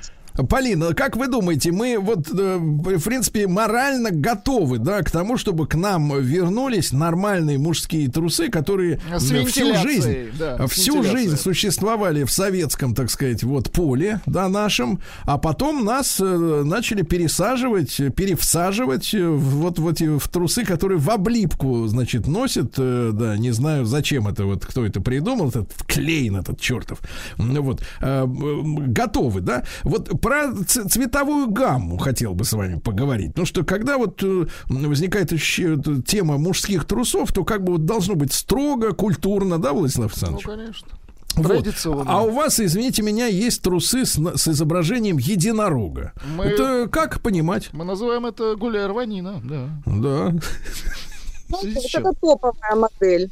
Топовая, так же как и леопард, э, у нас очень мужчины любят. И эм, вы знаете, вообще принято думать, что мужчина должен любить серый цвет, пасмурную погоду и тяготы. Вот я отталкивалась как дизайнер эм, от того, что мужчина от э, женщины не особо отличается. Он также хочет праздника, веселья, он хочет читать названия э, своих трусов и улыбаться. В общем-то, так э, эта линейка и родилась. Подбираем повеселее. Слушайте, ну а вы представляете себе, ну хорошо, мужчина читает, улыбается, потом опять надевает портки, опять снимает, улыбается. Ну вот, а вы представляете себе, вот, э, например, он э, пригласил на свидание женщину, да, какую-нибудь, да. э, Взрослую. прик- Ну, конечно, взрослую. Совершеннолетнюю, как минимум. Вот. И у них романтический вечер, э, так сказать, игристая, э, так сказать, стамани плещется в бокале, да, все патриотично, сельдь и васи, вот, картошечка отварная, все хорошо. И вдруг, значит, они переходят дальше уже к танцевальной программе, потом к следующей, да. Вдруг она, он начинает, так сказать, раздеваться, а у него единорог. И круж- кружева. нарисован. Или кружева. Вот не дай- Я, кстати, не нашел, слава богу, круж- кружев на вашем сайте. Вот, наверное, как бы, так сказать, уберег свои глаза. Но, тем не менее, вот как женщины реагируют на подобный формат одежды суженого? Ну, э, тут надо сказать, что когда мужчина уверен в себе, то женщина вообще даже не на трусы смотрит. Я думаю, она смотрит в глаза. Вот. А так, э, м, женщины очень многие берут именно единорогов, кстати, на подарок своим мужчинам. А женщины наши трусы донашивают за своими мужчинами. То есть тоже мы подсадили и женскую часть аудитории. Ну, в общем, вопросов нет. Наоборот, даже отзывы какие-то, что вот я своему хочу красные, а мне нравится, когда он дома там перед компом сидит в леопарде. Как раз леопард нравится абсолютно всем. Такая модель, она просто у нас на Озоне, и один цвет даже уже закончился, не можем обновить. Их мужчины берут для бани. Это Сергей какой Валерьевич. цвет закончился? Э, Кружевной черное кружево. Кошмар. Так. Я смотрю, вы, Полина, женщина такая бойкая, да, за словом-то в карман не лезете, да? Вот, э, скажи, пожалуйста, а вот, э, а что значит женщины донашивают? Это к- Это как понимать? Что за универсальность такая, да? Да. Наверное, были женщины, и вот они что, не носили никогда ваши трусы? Вы знаете, я, я как бы... Сергею они Я- я... я объясню, Сергею они дороги, как память. Понимаете, в чем дело? Нет, нет, нет, погодите, дело не в этом. Я хотел вам подчеркнуть, я, нет, есть такая история, что женщина, например, любит одевать, надевать мужскую рубашку, например, Сорочку, да? да. Да, и вот, вот в таком вот виде как бы горцевать. Но чтобы трусы... Я не знаю, может быть, наши слушатели, они как-то более искушены. Может, есть да, какие-то вещи, Да. которых мы не знаем просто. Вот. А отдельно мы, конечно, с Полиной Владимировной обсудим ценообразование. Потому что вот э, Очень захожу... много сообщений, что труселята ваши кусаются. Кусаются. И не внутрь, а наружу кусаются. Да-да-да. Да-да-да. Это ж, извините меня, полторы тысячи рублей. Вот тут, по крайней мере. Это же теперь э, э, понятно, почему их донашивают женщины, потому что... Конечно, такое сокровище. Куда же вы деть-то еще? Вот. Так что, Полина Владимировна, вы, так сказать, приготовьте речь, которая должна как-то вот... э, Ответ. Извинить вас в глазах аудитории, почему у вас, можно сказать, единорог за 1365 на официальном одном из сайтов. Значит, э, трусы леопард 1530. Это, значит, извините меня. И, кстати говоря, сколько они ходят, эти трусы, по территории РФ. Потому что, вот, например, у того же Клейна э, последние пять лет качество такое, что...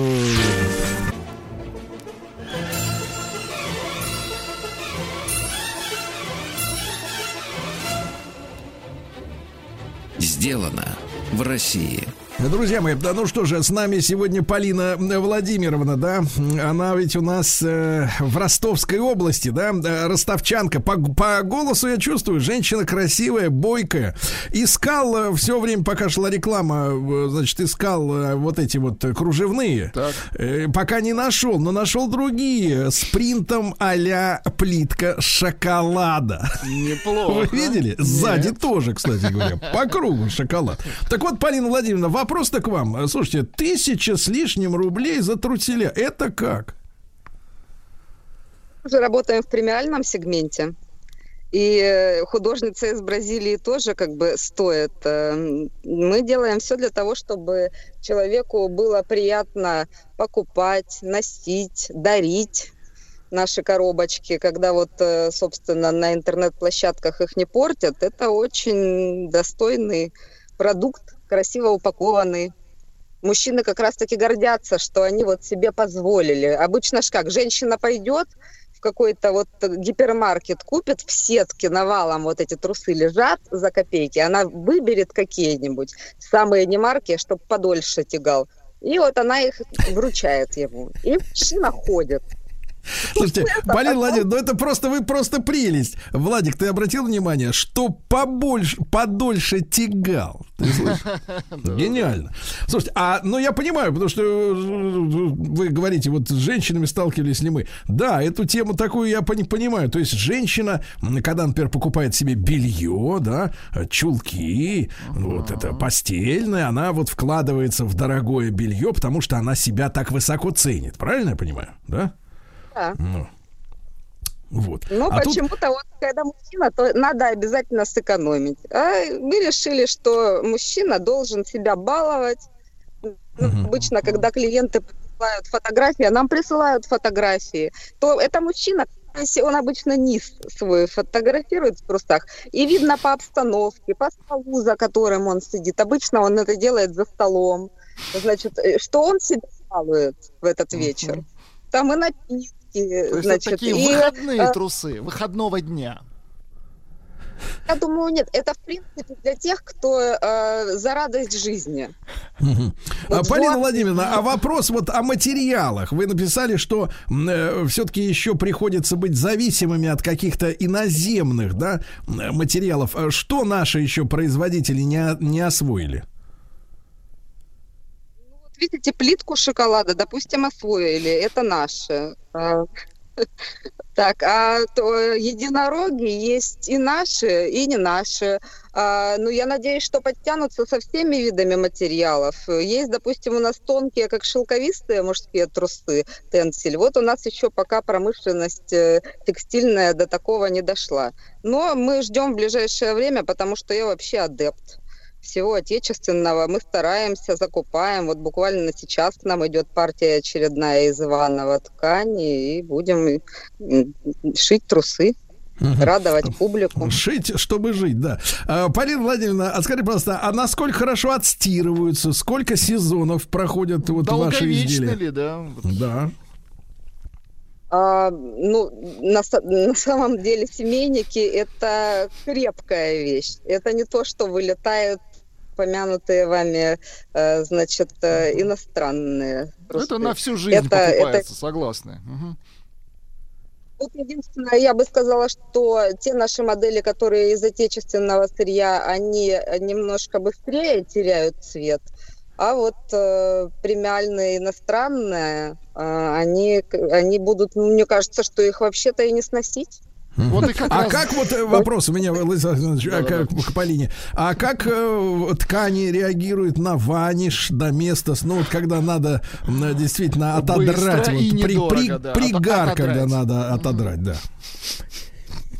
Ну, смотрите, в доместности хлор, а, и этот хлор, конечно, он уничтожит э, весь рисунок, поэтому я бы не рекомендовала, но все обычные порошки и хозяйственное мыло, это все трусы переживут э, точно. Мгм. Вопрос от Владислава Александровича, тоже давайте. человека в трусах. Давайте. Ну, А, вопрос, э, от даже не вопрос, а предложение от наших слушателей предлагают вам название не труселя, а трусарди. Ну, это так больше шутка, Вот, конечно. знаете, мы, мы чужого не берем. У нас наше название уже зарегистрировано, оно официально наше, так что как-то, ну, мы выстоим и с труселями. Так, вопрос, теперь вопрос, э, нормальный вопрос. Спросите, пожалуйста, а планируются ли у вас э, размеры детские? И когда? Спасибо.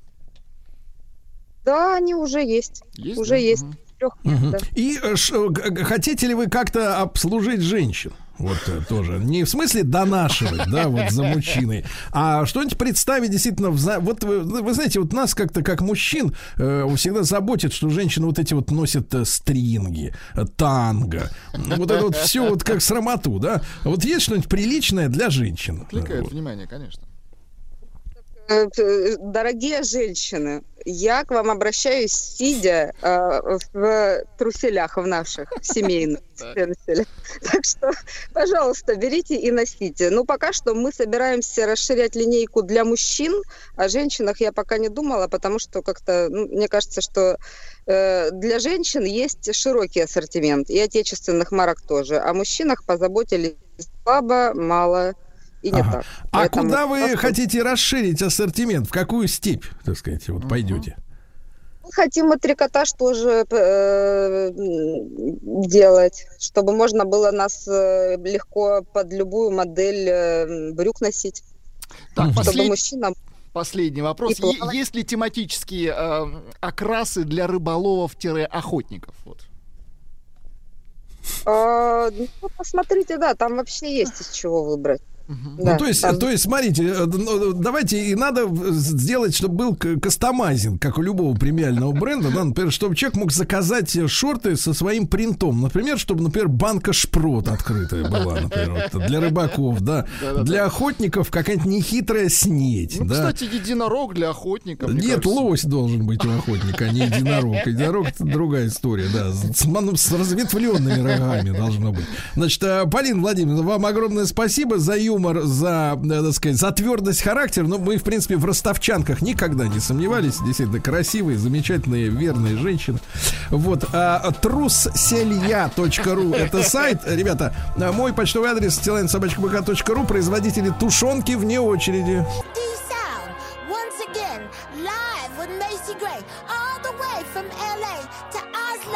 Let's do it.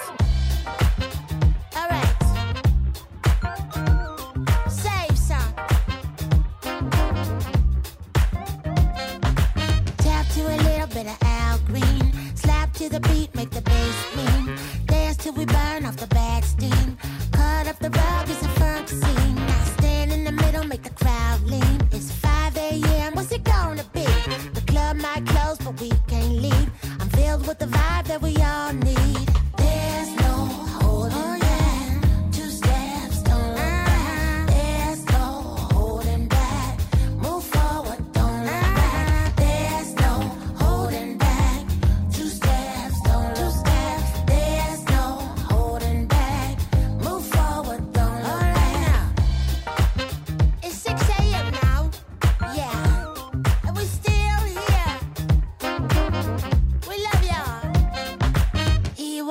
move to the two and four. All the moves that he got take up the whole dance floor. It's hot in here and he's fine as hell. All that's missing is a cowbell. Now she wanna move to the bass drum. Roof and the roots, tell me where you're from. If you wanna let loose, baby, soon come. Unbutton that suit as the strings. There's no holding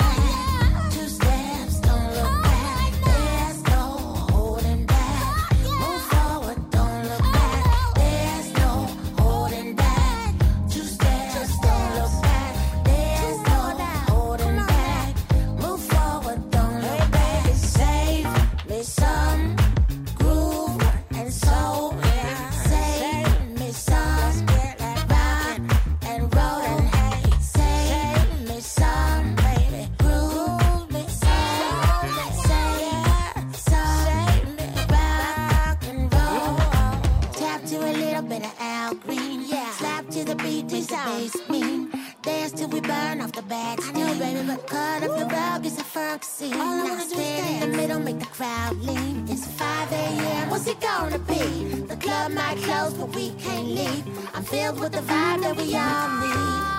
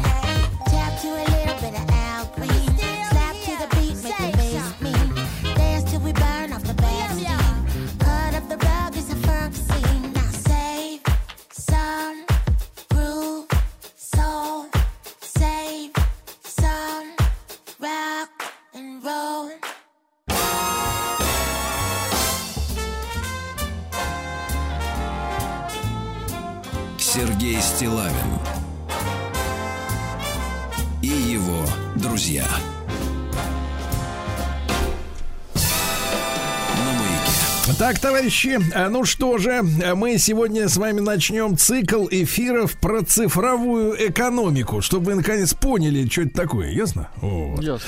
Регулярно к нам будут приходить интересные докладчики. Будем обсуждать, что нового в сфере цифровых технологий и с чем, э, чем они нам с вами могут быть полезны. Ну, если говорить общими словами, цифровая экономика это та основа, которая позволяет создавать качественно новые модели бизнеса, понимаете?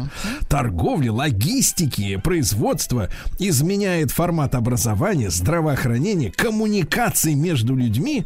Ну и сегодня мы как раз поговорим про тех людей, которые двигают цифровой мир вперед. Понимаете, вперед, в цифровое завтра. Это специалисты, которые имеют э, так необходимые сегодня цифровые навыки. Э, или еще, если они вот не имеют, то могут их легко освоить благодаря проекту «Цифровые профессии», товарищи. Цифровые профессии. А проект этот стартовал э, уже в апреле этого года. То есть в этом месяце стартовал. Э, Что такое проект, товарищи, «Цифровые профессии»? Это возможность получить дополнительного IT-образования э, при финансовой поддержке государства.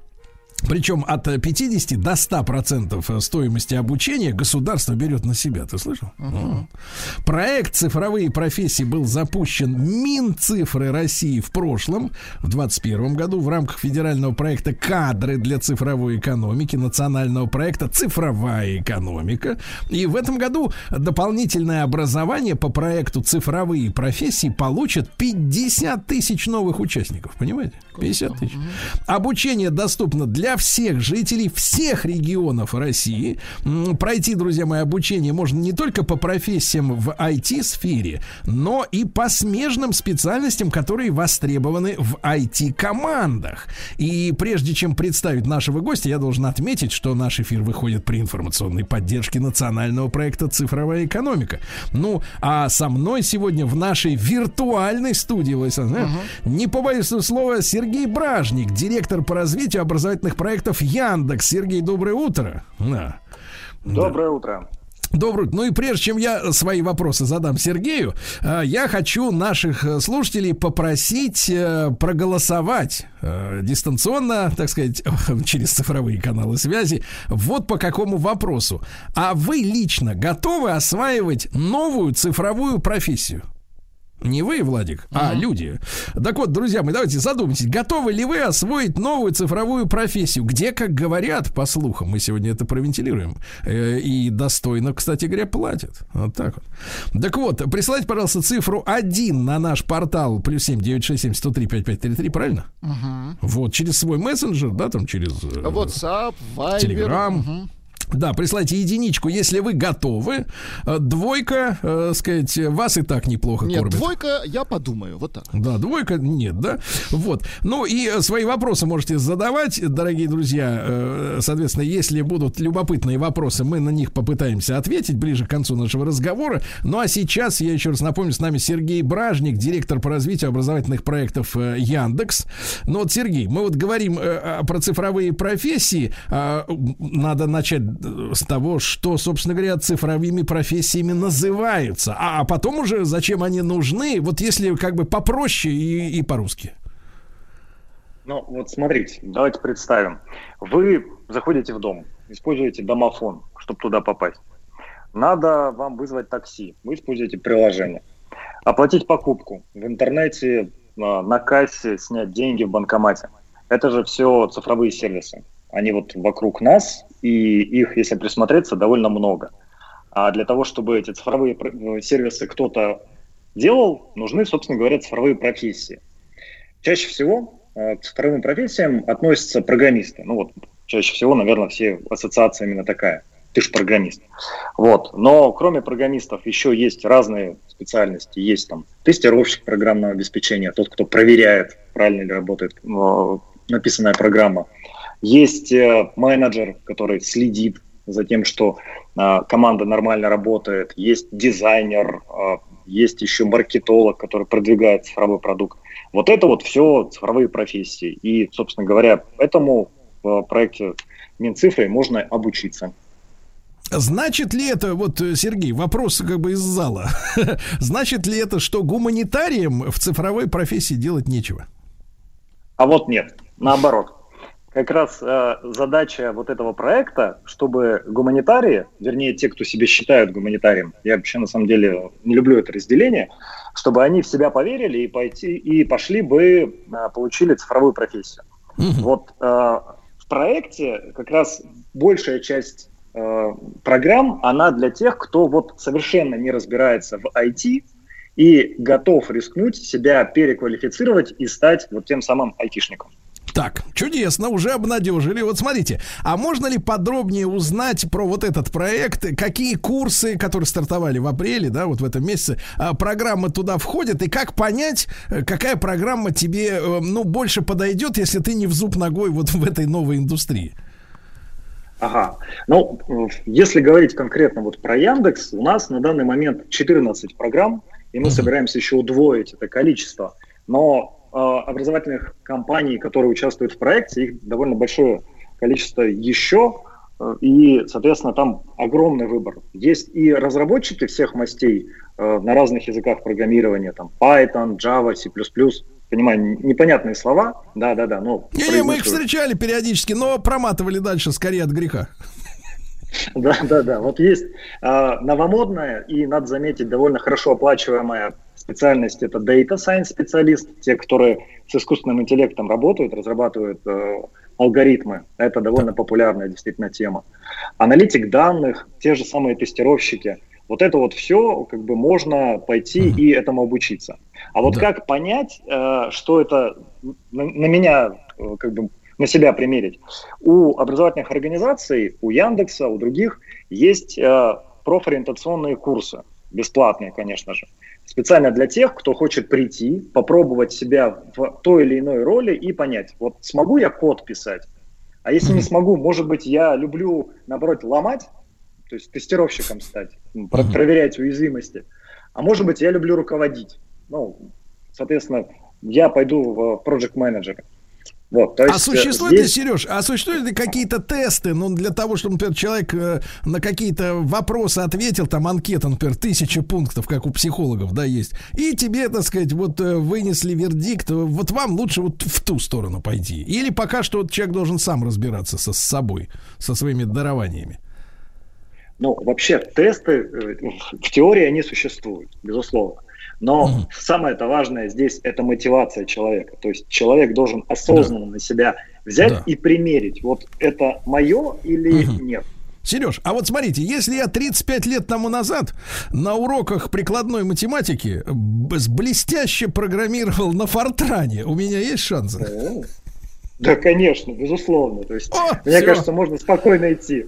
Владик, Пробовать. пока. Ну, это как Всё, с да. папируса перейти просто на бумагу. Да, да, да. Так вот, друзья мои, смотрите, а от чего зависит вот размер компенсации от государства на это обучение? Там 50%, 75 или 100? Ага, тут, тут есть э, некоторые критерии, под которые граждане должны попасть, чтобы получить определенную вот эту вот скидку или там субсидию. А, Сто процентов получают э, слушатели, э, студенты с ограниченными физическими возможностями, а также безработные, которые официально э, зарегистрированы на, в службе занятости. Вот Так. это сто процентов. Да. Если неофициально э, ты безработный, но на бирже труда не состоишь, ну то есть там просто не получаешь деньги, и это видно по э, налоговым отчислениям, то тогда 75% э, государство за тебя заплатит. Так. Также 75% э, заплатят, если э, гражданин, родитель ребенка до трех лет. То есть неважно, мама, папа, главное, что ребенок до трех лет есть, и при этом у, у тебя, у мамы, у папы зарплата ниже среднего по региону. Вот, тогда 75%. А вот если выше среднего по региону, то тогда уже 50% только государство э, даст возможность компенсировать, и да, 50% всё это понял, студенты ко- колледжей, вузов, еще бюджетники. Мгм, Понял вас, да. Сереж, а какой средний возраст вот людей, которые принимают участие в подобных проектах? Потому что мы э, понатерпелись по да, такой ситуации, что вот в реальном, э, так сказать, в реальной экономической среде, да, люди, условно говоря, 40 э, или там 45 плюс, они вот как-то вот за чертой привлекательности находятся для работодателей. А как вот в, в цифровой экономике? В цифровой экономике на самом деле лучшая ситуация. Мы а, по прошлогоднему а, запуску этого проекта, он еще же в прошлом году стартовал, а, проводили исследования вместе с Минцифрой, и у нас средний возраст, возраст участника, студента был 35 лет. То есть это средний возраст. А, однако вот на наших курсах обучаются студенты от 16 до 69 лет. И есть Да даже на данный момент студент, которому 92 года. Так. То есть они верят в себя, и на самом деле у них все неплохо получается.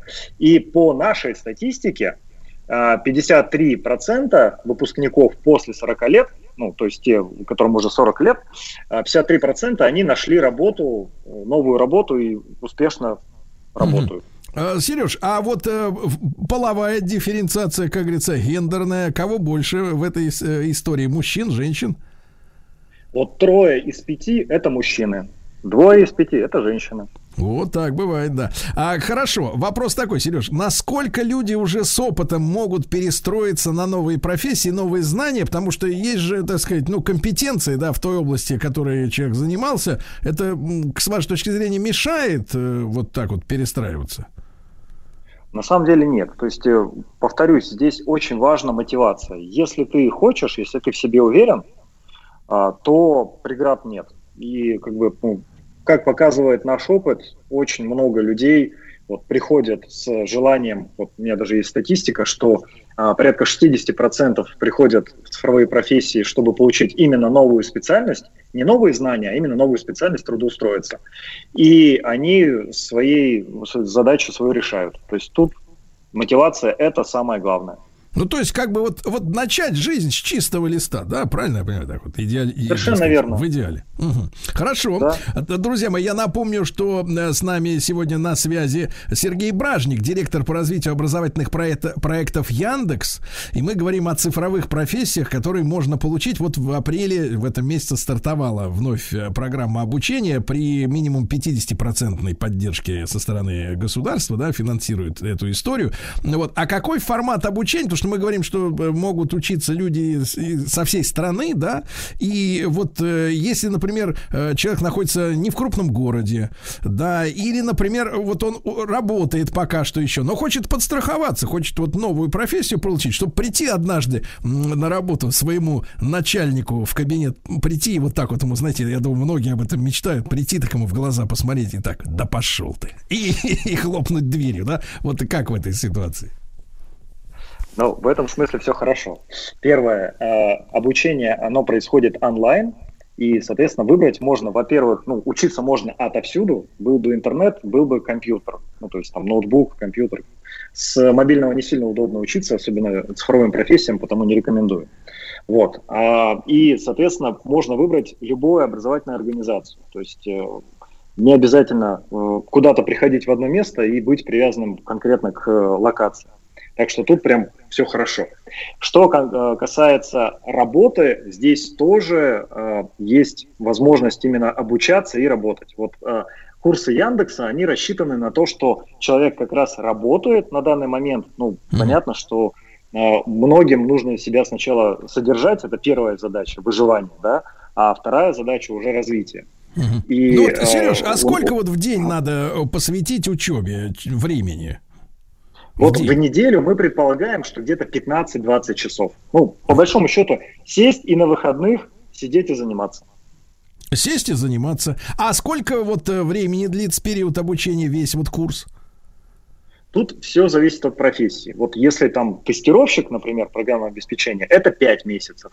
Но есть у нас и большие профессии, ну вот тот же Data Science специалист, который модный и высокооплачиваемый, он где-то 11 месяцев. Ну, дей- э, Вла- Владислав Александрович, давайте переведем на русский. Data Scientist. Scientist это ученый, а data, дата, да, это у нас массив данных. Э, То есть, получается, ученый по данным, да, я так правильно понимаю, примерно.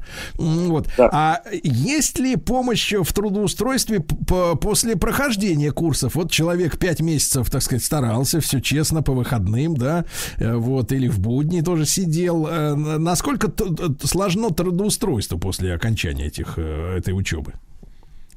Вот в момент а, обучения есть еще дополнительные как бы, курсы или там, мини-курсы как раз по трудоустройству а, в рамках вот, наших образовательных программ. Мы рассказываем о том, как а, вообще искать работу, как составлять а, резюме, как э, проходить собеседование, вообще на что настраиваться, потому что психологический настрой очень важен.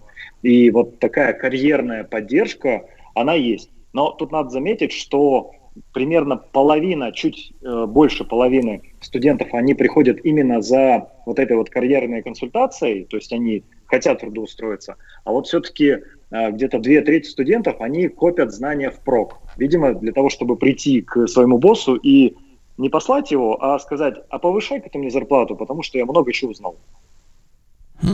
Тоже вариант, конечно, да, да, да. Слушайте, а что нужно делать вот нашей аудитории? Представляете себе, да, вот нас сейчас слушают люди, потом будут слушать еще в подкастах, да, разлетиться, будут говорить, ты вы слышали, у Стилавина там работу дают цифровую, новую. Вот, значит, э, куда бежать, что делать, куда звонить? Мы сегодня говорим про цифровые профессии, и искать в поисковике нужно ровно этот э, слоган. То есть цифровые профессии .рф, так называется сайт, а дальше вас отправят на госуслуги на правильную страничку, там все будет хорошо. Ага, на госуслуги, и там все будет хорошо. Но чудесно, товарищи, цифровые, э, цифровая профессия, то, э, цифровые профессии .рф, правильно я говорю? Во множественном числе. Цифровая профессия. Цифровая, цифровая профессия. .рф. Вот, ребята, и все, и там вас, ваш шлюз в счастливое будущее. А, Сереж, ну вот насколько, вот скажите, вы же окружены этими цифровыми профессионалами. Вопрос от меня, как от человека. Вот насколько эти люди вот счастливы в жизни, занимаясь вот этой работой, которая, ну, может быть, да, для многих, для многих в нашей аудитории кажется какой-то загадочной, неизвестной, может быть, даже пугающей отчасти. Слушайте, да, это очень интересно. Это прям, ну, конечно, безусловно, целый мир. И здесь очень много разных направлений, по которым можно развиваться. То есть это прям очень интересно. Я в этой теме 20 лет и нисколько не жалею, потому что э, поперебирал уже, ну не знаю, с десяток разных направлений, и мне до сих пор драйвят, мне очень круто. Да, и вопрос вот от наших слушателей я выбрал интересный. А есть ли у вас понимание или статистика, э, люди каких э, прошлых специальностей вот лидируют э, в получении цифровых профессий? Или наоборот, какие экзотические, как говорится, смены деятельности вы наблюдаете? Ну, вот у нас по статистике примерно 90% э, наших студентов, они имеют высшее образование. Чаще всего это все-таки инженерное образование. То есть они не айтишники, но они, ну, так скажем, ближе к э, тем самым э, как, э, математикам, нежели гуманитариям. Вот. Но, тем не менее, я считаю, что это все исключительно предубеждение, и если человек себя в математике когда-то неровно чувствовал, то нисколько не стоит себя этим ограничивать и считать, что в IT у него не получится. Вот, то есть, ну, как бы, коллеги, пожалуйста, если есть интерес, приходите на наши профориентационные курсы и пробуйте себя, а дальше решать вам. Ну вот. А Владислав Александрович, э, я смотрю, замер в своем окопе наш звукорежиссер, видимо, шерстит сайт цифровая профессия Я уже на нем, .рф. да. А, Слушайте, 70 голосование, да. голосование. 76% готовы. 76% нашей аудитории слушателей, да. готовы сменить профессию и стать цифровым профессионалом, а? А Вот 24 еще думают. А 24, видно, им хорошо сидят сейчас.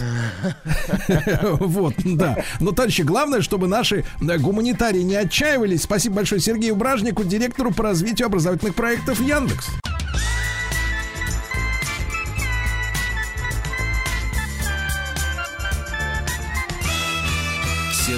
Стилавин и его друзья. Друзья мои, э, в этот день, э, в 1909 году, э, 27 апреля, родилась Валентина Степановна Гризодубова, знаменитая наша советская летчица. И вообще она первый э, герой Советского Союза женщина.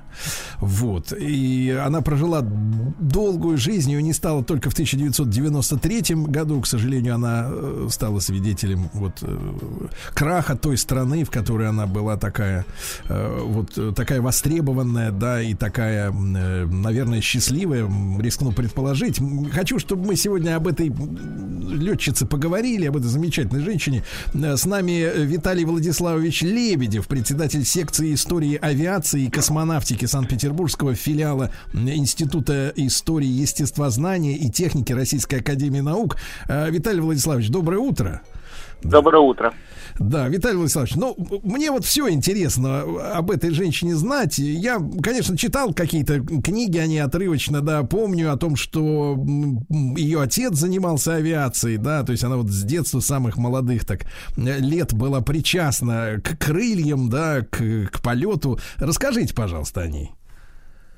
Ну, она действительно, э, сказать, почувствовала вкус неба с самого-самого малолетства, потому что уже практически в два года, э, в 1912 году, ее отец, привязав к себе к спине, сказать, вместе с ней поднялся в небо. Поэтому сказать, она понимает, что это такое э, с самого начала. Поэтому ее путь по жизни, да, он был осознанный, безусловно. А, И вопросов в выборе профессии не было, естественно, да? Да, А безусловно, конечно, да. когда она сама вот э, совершила первый свой полет? Ну, само, со- свой собственный полет она совершила на планере в Коктебеле в, э, в возрасте 14 лет. Вот. А потом дальше уже, так сказать, нас- наступила пора учебы. Э, Она окончила, поступила в Харьковский технологический институт, училась в музыкальном училище по классу рояля и закончила даже э, консерваторию.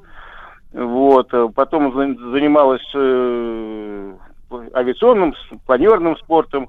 В 29 году поступила в Пензенскую школу летчиков, ин- инструкторов. До этого она учила, когда училась в Харьковском технологическом институте в первой Тульской летно-спортивной школе Савиахима. В общем, у нее богатая, так сказать, биография с точки зрения э, целенаправленности своего пути в небо. Да, сказать, как э, петербуржец могу сказать, что она вот тоже также училась в Ленинградском институте инженеров гражданского воздушного флота. А как она была выбрана, э, ну вот в экипаж э, знаменитой м, женщин, да, где была Полина Осипенко, Марина Роскова и, и- и- и наша героиня, когда они, получается, в 38 году, да, полетели на самолете Родина. Вот эта история с, вот с самим экипажем. Как было принято решение, что вот этих трех девушек включили в, в него?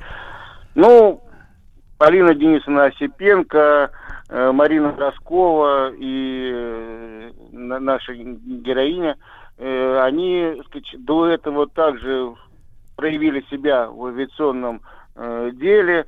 И в частности, если мы говорим про Гризодубова, то на тот момент полета в 1938 году, в сентябре 1938 года на самолете «Родина» на Дальний Восток из Москвы, э, Валентина Степановна уже имела несколько рекордов э, скорости и полета э, на 100-километровом замкнутом маршруте, в частности, ну, на легкомоторных самолетах. Высоты полета она установила, на дальность полета она установила по прямой полторы, почти полторы тысячи километров. В общем, у нее уже достаточно хорошо себя проявила. И, соответственно, э, люди, которые выбирали, э, э, подбирали новый экипаж для данного перелета, они уже как бы понимали хорошо способности э, этих пилотес наших отечественных.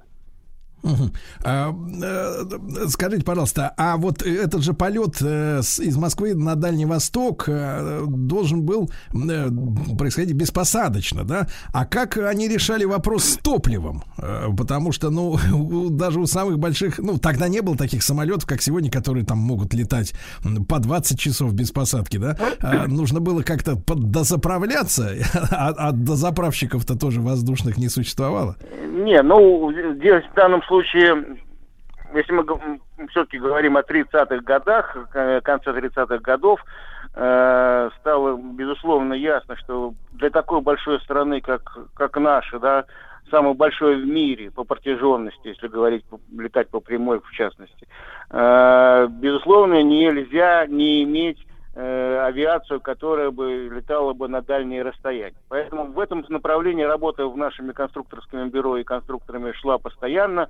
И те перелеты, которые были в этом направлении предприняты, они также преследовали с собой цель и создания и совершенствования э, дальней авиации, будь то транспортная, будь то гражданская, будь то бомбардировочная. Вот. И в данном случае самолет АНТ-37 «Родина» — это прототип, скажем так, э, скоростного бомбардировщика СБ который уже буквально через э, год проявил себя э, в зимней войне с Финляндией. Вот. Но если говорить непосредственно про НТ-37, то, конечно же, это был один из рекордных вариантов. И сказать, топлива было там достаточно для того, чтобы совершить подобный перелет, порядка 6 тысяч километров. И тем не менее им пришлось ведь э, э, почти полностью его выработать, да, я так понимаю, там произошла история, что э, они промахнулись мимо э, там Комсомольска на Амуре, да, потому что тогда никаких там GPS-ов, ГЛОНАССов ведь, естественно, не, не, не существовало, да? Да, вот, э. да, да, да. Ну, конечно же, условий для полетов э, тогда, э, по сравнению с сегодняшними, можно, можно считать вообще в никуда они полетели, потому что, ну, были какие-то точки узловые э, радиосопровождения, э, какую-то метеосводку им э, сказать, давали по радио, вот, но тем не менее э, предугадать э, всю метеорологию э, и геодезию, значит, э, следования э, на всем протяжении было достаточно сложно. Поэтому э, эти люди, которые вот летели, они понимали, что, сказать,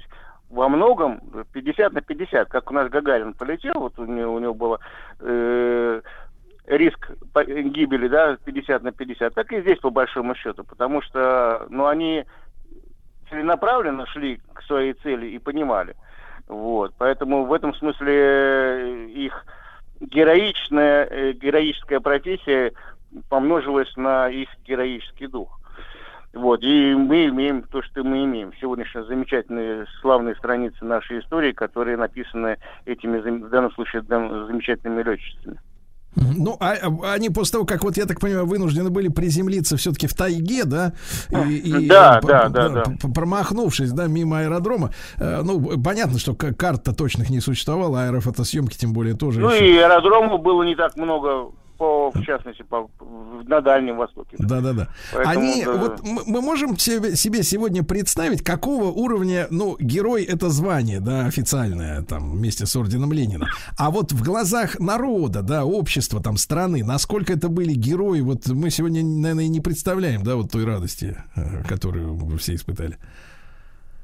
Ну, э, если говорить и копать более глубоко, то мы строили тогда э, новую страну. Вот. Это были годы первых пятилеток, первых свершений нашей советской истории. Поэтому необходимы были, конечно же, и свои герои этой истории. Вот. Таким образом, сказать, появилось э, замечательное звание Героя Советского Союза, которые были первые присвоены э, летчикам, которые сказать, спасали челюскинцев.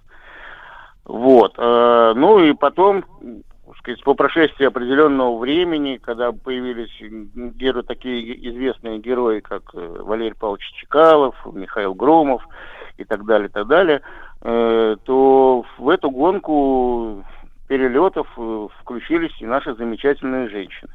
Вот. И поэтому таким образом Грязодубова со, со своими подругами стала э, одним из первых советских женщин-героев Советского Союза. Она в, 30, в ноябре 1939 года и было присвоено ей такое звание. Да. Мы, друзья мои, э, Виталий Владиславович Лебедев упомянул и Михаила Громова. Тут интересная есть подробность, потому что читал, что она вместе с ним, наша сегодняшняя героиня, ходатайствовала о судьбе Сергея Павловича Королева, который оказался в те годы в тюрьме. Вот об этом после короткой рекламы.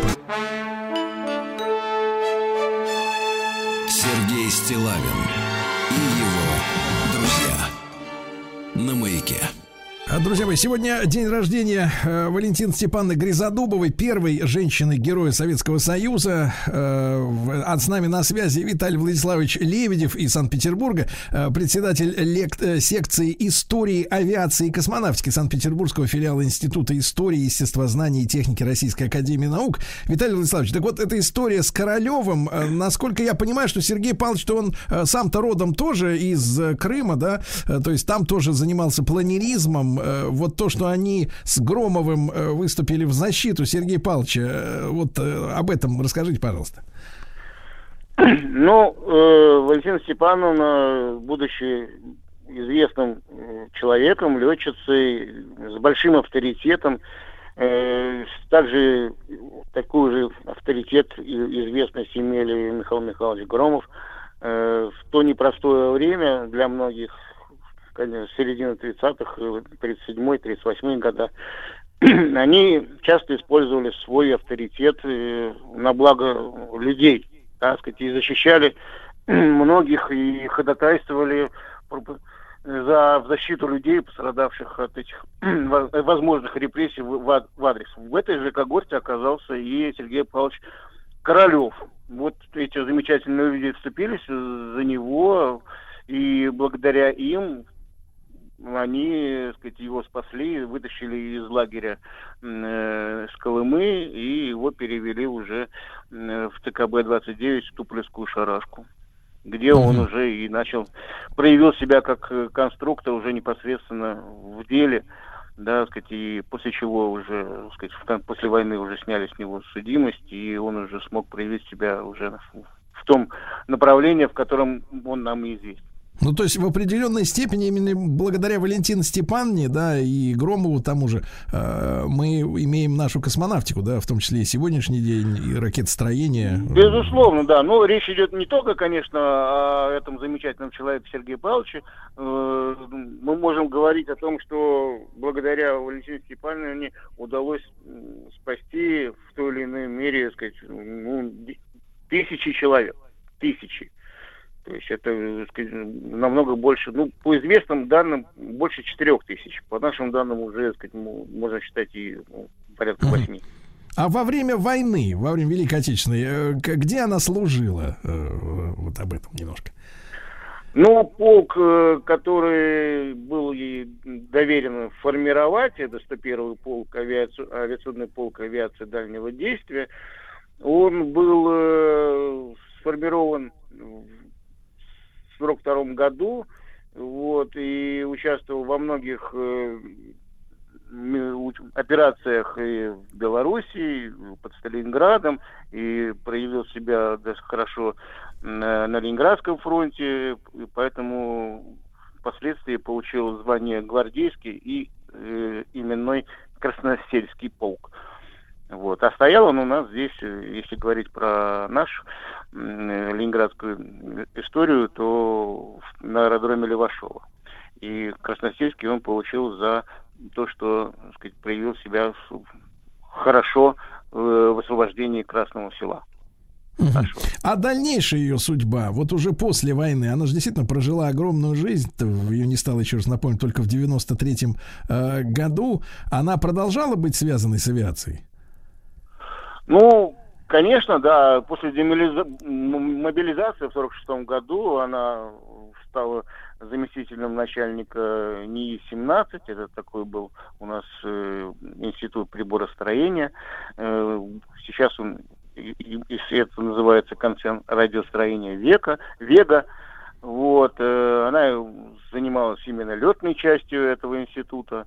Ее подразделение проводило испытания радиоэлектронной аппаратуры в интересах военно-воздушных сил и гражданской авиации. Да и сама лично принимала участие в, испы- в испытательных полетах, поэтому э, никак она не прерывала свою деятельность э, в, в авиации. Вот. Потом в 1963 году по ее же инициативе был создан достаточно уникальный научно-исследовательский летно-испытательный центр э, на аэродроме Солнцево. Она же его и возглавила. Вот, поэтому постоянно она так сказать, занималась вот научной работой и общественной работой. Поэтому в этом смысле э, благодаря ей э, много и техники нашей так сказать, э, дос- получил м, достаточно компетенции, да, сказать, и много людей, сказать, у- у- пошли, пошли в небо, да, сказать, благодаря все-таки э, авторитету Валентина Степановны. А в личном плане она была счастливым человеком, как вам кажется? Или тогда, э, в принципе, вот, э, э, вот эта роль действительно героя и, и- и действительно героизм проявленный, и, и ее заслуги именно боевые и профессиональные было достаточно да, для счастья человека? Вот, но все-таки она женщина. Ну, я думаю, что и, в этом плане она, безусловно, могла, так сказать, радоваться той жизни, которая ей дарована судьбой, потому что у нее была замечательная семья, она вышла замуж за летчика-испытателя, вот, у нее родился сын Валерий, поэтому здесь в данном случае все нормально, так сказать, и а, той жизни, которую прожила Валентина Степановна, э, можно позавидовать каждому из нас, и особенно той насыщенности, да, потому что она во многом была первая. А почему во многом была первая? Потому что она была вот э, одним из олицетворением той эпохи, которая, так сказать, зародилась Да. в начале Виталий 20 Владиславович, спасибо вам огромное. Мы сегодня э, добрым словом поминаем э, Валентину Степановну Гризодубову, летчицу знаменитую советскую, первая женщина, женщину-героя Советского Союза. Para bailar la bamba, para bailar la. Bamba necesita una poca de gracia y frescosita. No soy marinero, por ti seré, por ti seré, por ti seré. Y arriba y arriba y arriba va, y arriba y arriba y arriba va. Bamba, bamba, bamba, bamba, bamba, bamba, bamba, bamba, bamba, bamba, bamba, bamba, bamba.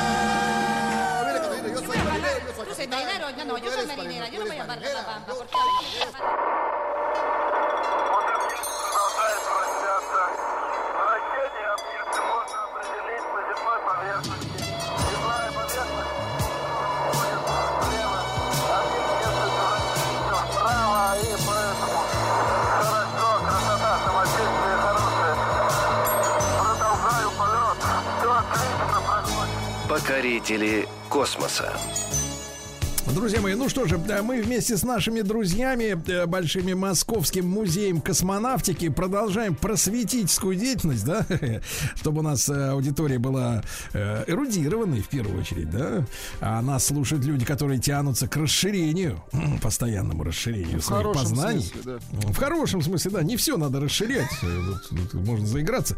Да, и сегодня мы вспомним о, Ф- о Фридрихе Цандере, это Цандере, значит, знаменитом нашим ученым, э, и мы поговорим о том, как появились э, ракеты на э, жидком топливе. Ну, а с нами Георгий Лисицын, старший научный сотрудник Московского музея космонавтики. Георгий, доброе утро.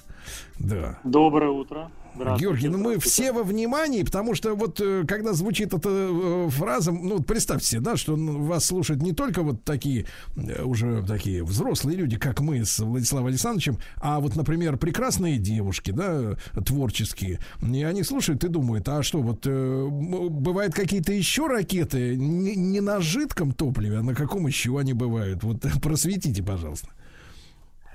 Вообще нужно сказать, что ракета сама по себе как устройство появилась довольно-таки давно, и если прям говорить, кто первый был, то это, наверное, а, китайские товарищи, которые запускали фейерверки, свои фейерверки, которые они придумали в свое время. Это и есть ракета на твердом топливе, там какой-то порох условный, который ее запускает. Но для задач, которые были поставлены, в том числе перед Сандером в свое время, такие ракеты, естественно, никуда не годились. Они взлетали невысоко, на 70-80 метров это прям очень много, это максимум. А, нужно было найти какой-то оптимальный состав топлива, который бы работал лучше, чем бездымный порох. Есть такой у топлива показатель, как его эффективность. Вот, к сожалению, и ах, большая часть топлива, она не пригодна для того, чтобы ракета у нас летала хотя бы до просто на высоту там, до 100 метров. Георгий, ну А- вот смотрите, если, если говорить о людях, которые все-таки как-то почитывали что-то, в, в частности я, да, на эту тему, я так понимаю, что вот этот спор о, э, т- твердотопливных ускорителях и о жидкостных, а он как бы вот так вот до сих пор, я так понимаю, с повестки дня-то не снят. По-моему, американцы летали и даже, по-моему, вот достаточно долго, чуть не до последних лет, пока они еще летали сами, вот до Маска, э, да, э, значит, э, НАСА, они летали именно на твердотопливных ускорителях. Э, Вот э, можно понять, в чем, в чем вот разница между тем и другим видом топлива, где преимущества, а где проблемы? А преимущества и там, и там есть и у, и у одного, и у другого. все утыкается в проблемы, вы правильно сказали. Характеристики можно подобрать примерно одни и те же у топлива, и твердотопливного, и жидкотопливного. Но есть большое но. Это, во-первых, его производство и его хранение. А жидкое топливо, оно чуть-чуть эффективнее, ну, скажем так, и когда современные компоненты топлива, окислители горючие используют, то прям а, мы на ступеньку выше поднимаемся. Но для того, чтобы его хранить, нужны определенные условия, нужна, там, например, для жидкого кислорода, он только в а, экстремально низких температурах хранится, нужна система охлаждения его, поддержания этой температуры. То есть это дополнительные, ну, будем называть их так, трудозатраты. А это, это вот основная его такая самая большая проблема. Но еще и многие компоненты жидкого топлива, они очень-очень токсичны. С твердым, конечно, его уже не нужно хранить под таким э, надзором, скажем так. Но эффективность его ниже. А, и смысл, скажем так, смысл... Я так понимаю, что вообще это- управление, управление горением, да, вот твердого топлива сложнее, Да, чем да, жидким. Потому что вот- жидкий это- можно это- кран открыть, закрыть, а здесь как бы поджег один раз и все. Э- Это самый, самый большой вопрос. То есть, если вы начали уже использовать твер- твердое топливо, то готовьтесь его вырабатывать до конца. Да, само не потухнет. Хорошо, я понял. И, и вот наш герой сегодняшний, да, Фридрих Артурович Цандер. Э, да- Давайте перейдем к нему. Да, был такой ученый. А, Надо сразу сказать, что он, к сожалению, прожил не так много, и главное свое детище, свое, свою идею он, к сожалению, не застал, не дожил всего лишь немного до нее. 28 марта он в 1933 году умер, а буквально через пару месяцев полетела ракета на первом вот, а, жидком топливе. Это был бензин и кислород жидкий. Это довольно-таки такое замечательное событие в космонавтике, во всяком случае. Сандер занимался, на самом деле, надо отдать должное ему, у него глаза горели очень сильно, и он занимался космосом так, что даже в свое время а, писал заявление на заводе, просил отпуск, большой отпуск, чтобы заниматься своими исследованиями, а конкретно он тогда на, дан- на данный момент проектировал а, межпланетный корабль. Э, У нас в музее хранится документ, его заявление. Он главному инженеру завода, авиационного завода, где работал, пишет заявление о том, что он просит отпуск, потому что он уже полтора года работает и на заводе, и над своим проектом. И там есть очень интересные резолюции начальства его. А, Главный инженер пишет, что к отпуску на один месяц препятствий не встречается, но э, начальник производственной части очень красиво написал фразу такую, считая острую нужду вот в соотношениях с планетой Марс. А почему, откуда это вообще взялось? Сандер грезил, и можно, ну нельзя бы говорить бредил, но прям болел идеей межпланетных перелетов и в том числе межполетных перелетов к Марсу. И он а, довольно быстро понял, что нужно будет, естественно, использовать какие-то мощные ракеты. Причем, если к Марсу летим, то это точно не твердое топливо, это нужна жидкотопливная какая-то ракета. Но у него были и разные проекты. Он, например, думал, что его а, планетолет, скажем так, он сможет расходовать свои части какие-то в виде топлива. То есть а, в атмосфере взлетать как самолет, а потом крылья нам уже в безвоздушном пространстве не нужно. Ну, давайте мы их сожжем как часть топлива. Может быть, оно и будет Слушайте, твердым. слушайте, Георгий, а еще тогда должны быть сделаны крылья, чтобы их еще и в топку засунуть. Ну, ви- видимо, из как раз вот этого вот, а, скажем, э, твердого топлива, которое использовалось на тот момент э, в гибридных ракетах или в твердотопливных. Например, из э, какого-то материала, переработанного из бездымного пороха. Слушайте, Это а вот по его расчетам, один- по его расчетам, если ракета как бы летит и потихоньку сама себя сжигает полностью, крылья, там хвост, э, усы, лапы, хвост, да, вот все это сжигается, это какой э, даст, э, какое даст преимущество по сравнению с тем, что мы до сих пор сейчас используем, да, технологии и сбрасываем, соответственно, вот эти все первая там ступень, вторая, третья, это все как бы э, возвращается в том или ином виде обратно, да, не используется после. Ну, да-да-да, либо просто утилизируется уже естественным путем в верхних слоях атмосферы, либо просто падает на, на Землю и уже ни- никогда не используется, просто уничтожается или перерабатывается. Сандер, э, я хочу так э, думать, что он на тот момент еще не мог э, предположить, что будет ракета, от которой будут отстыковываться какие-то части, и в его понимании а, сжигание собственного, собственной массы, такого ракета-лета какого-то, такого вот космического корабля, ну, назовем его так, будет э, просто давать дополнительную скорость. Мы же теряем массу, становимся легче, а еще и скорость продолжается. Это все еще реактивное движение, и мы просто достигаем той скорости, которая нам необходима. Да. А вот вопросы возвращения обратно, вот от Сандер здесь, наверное, один из пионеров э, идеи, ему принадлежит идея как раз возвращения на Землю с использованием атмосферы нашей замечательной планеты для того, чтобы затормозить. И, собственно, сейчас э, других способов пока не придумали. Мы входим в верхние слои атмосферы с огромной скоростью, ее куда- куда-то нужно девать, чтобы ни в коем случае в Землю в прямом смысле слова не врезаться. И там уже не важно будет, как э, наши коллеги, э, соотечественники приземляются на твердую поверхность или как Маск приводняется. На такой скорости будет очень и очень проблематично оставить живых экипаж. Сандер один из первых придумал, что атмосфера, она у нас тверденькая, это, ну, по сути, имеет тоже плотность. Если входить под нее, в нее под определенным углом, можно погасить скорость. И вот даже сейчас, в том числе, это используется.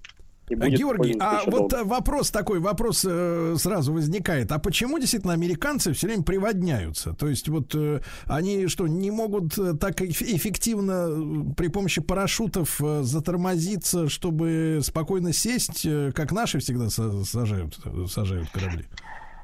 Да, да нет, есть у них возможность, и как тот пошутил, а что у них степей нету, у них есть и прерии там свои, и, э, география Соединенных Штатов Америки, она довольно-таки обширна.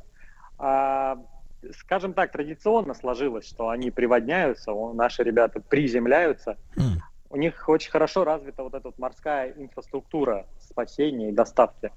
А, ну понятно, ну да, как все в космосе, если работает, то зачем менять? Я согласен, да. Вот, а Георгий, а история с космическими оранжереями, я так понимаю, что э, Цандер тоже первым это предложил. Это о чем идет речь? Да, все верно, но это такое прям а, очень наперед задумка. Сандер понимал, что если человек полетит к Марсу, это не будет за один, за два дня. Это дол- перелет, и нужно будет этого человека чем-то кормить. И ему принадлежит идея тоже. На- Для нас кажется это все очевидным. Ну, кто-то когда-то придумал даже посуду мыть, а когда-то люди не знали, что это можно делать. А Сандер предложил, а давайте мы в космическом корабле поставим цветочки, которые будут давать нам еду. То есть космонавт летит, ест еду, и из этой же еды там добывает семена и может еще раз посадить эти цветы. То есть такая э, попытка замкнуть цикл вот этот вот вещества, неважно какого, воды, еды или там, кислорода для дыхания, который будет находиться на ракетоплане на нашем. Но, э, к сожалению, уже были прекрасные примеры, когда оранжерея космическая была и на Международной космической станции, и на мире тоже. А, И орхидеи летали, и пшеница летала, тюльпаны, луки. В общем, там огромное количество разных растений. Так, так, так. Но, к сожалению, для того, чтобы обеспечить питанием человека, нужно очень много пл- площади таких растений. А, И Георгий, а, кстати классный- говоря, а что Да. касается свойств вот этих вот там ананасов, бананасов, которые выращены в космосе, там же ведь, э, как говорится, это невесомость, да? Э, То есть э, наши-то все растения, они привыкли к тому, что надо тянуться вверх, есть солнце, да, к нему как-то вот раскрываться, да. А там все, все, все не так, как у людей, как говорится, да? В принципе, эти эксперименты показали, что эта пища, она становится какой-то другой, может быть, даже вредной для человека вот в этих условиях выращенная, или наоборот какими-то, н- там же постоянно проращивают какие-то семена, да, что-то пытаются модифицировать, насколько я понимаю, из доходящих каких-то обрывочных сведений. Ну, на данный момент ничем она не отличается. Во всяком случае, то, что выращивается в космосе, практически так же на вкус. Да не практически, а я почему говорю практически, потому что сам не пробовал. Но пробу- пробовавшие люди говорят, что один в один. Даже есть шутка одного американского астронавта, который вот э, буквально полгода назад не вырастили перчик у себя на сегменте на американском, они съели этот перец замечательный, он говорил, что э, это второй по жгучести перец после какого-то мексиканского, что интересный такой момент. Обещали, что будет сладенький, а вот он был острый. А, А- то есть он набрался остроты э, под действием космических Нет, ну он, лучей. так- он таким и был. Он таким и был. Изначально он таким и был. Это любовь э, звездно-полосатых товарищей наших к острой пище, она сказалась. Они решили остренького туда добавить. И в космосе, правда, хочется. Все космонавты, астронавты отмечают, что хочется острого и сладкого. Поэтому это неудивительно на самом деле, что такой остренький туда послали вырастить. Понятно. А А, так, возвращаясь, не возвращаясь, да-да-да, Георгий, возвращаясь к Фридриху Артуровичу, да, я, насколько понимаю, он ведь еще и, э, ну вот, э, предвосхитил появление шаттлов, ну то есть э, нашего Бурана там или э, космических челноков американских, тоже его идея была. Да, он занимался разработкой так называемых космопланов. Это определенный космический аппарат, который при вхождении в верхние слои атмосферы не просто падает, а планирует аккуратненько. И вот, э, по сути, такие несколько проектов были реализованы и за океаном, и у нас. Это Буран, собственно, у них это Space Shuttle. То есть это космическое тело, которое возвращается м, по несколько другой, скажем так, и геометрии, и аэродинамики. То есть это, это уже вопросы очень такие сугубо технического характера, но, грубо говоря, можно сравнить вот с чем. Если вы возьмете камень, кинете в воду, просто бросите его вертикально, он у нас довольно-таки а, быстро полетит вниз, ну, по какой-то траектории. А камешек можно бросить в воду под, под углом, и он начнет у нас лягушкой такой прыгать отталкиваясь, рикошетясь от воды. Ну, по- Почти то же самое происходит и с атмосферой, но только если подобрать этот угол правильно, камень будет плавно входить в воду и не вертикально падать по какой-то такой странной траектории, такой качающейся, а э, раскачиваясь, опять же, в воде, но по, под углом с меньшим сопротивлением и гася скорость таким образом. Таким образом можно приземлиться безопасно. И уже на взлетно-посадочную полосу. Ну вот, э, Георгий, вот те вещи, о которых вы рассказываете, да, там оранжерея, потом ракета, которая сама себя сжигает и еще ускоряется, потом вот э, шаттлы, да, космопланы. Это так э, ближе, мне кажется, даже скорее к, к Жюль Верну, чем, условно говоря, там к реальному э, разработчику космической техники, да, это какие-то такие проекты э, фантазийные очень, но они п- п- имеют место быть и имеют право существовать, но вот к реальности не имеют отношения, да, пока что, Э, вернее, ну, тогда, пока, когда он творил.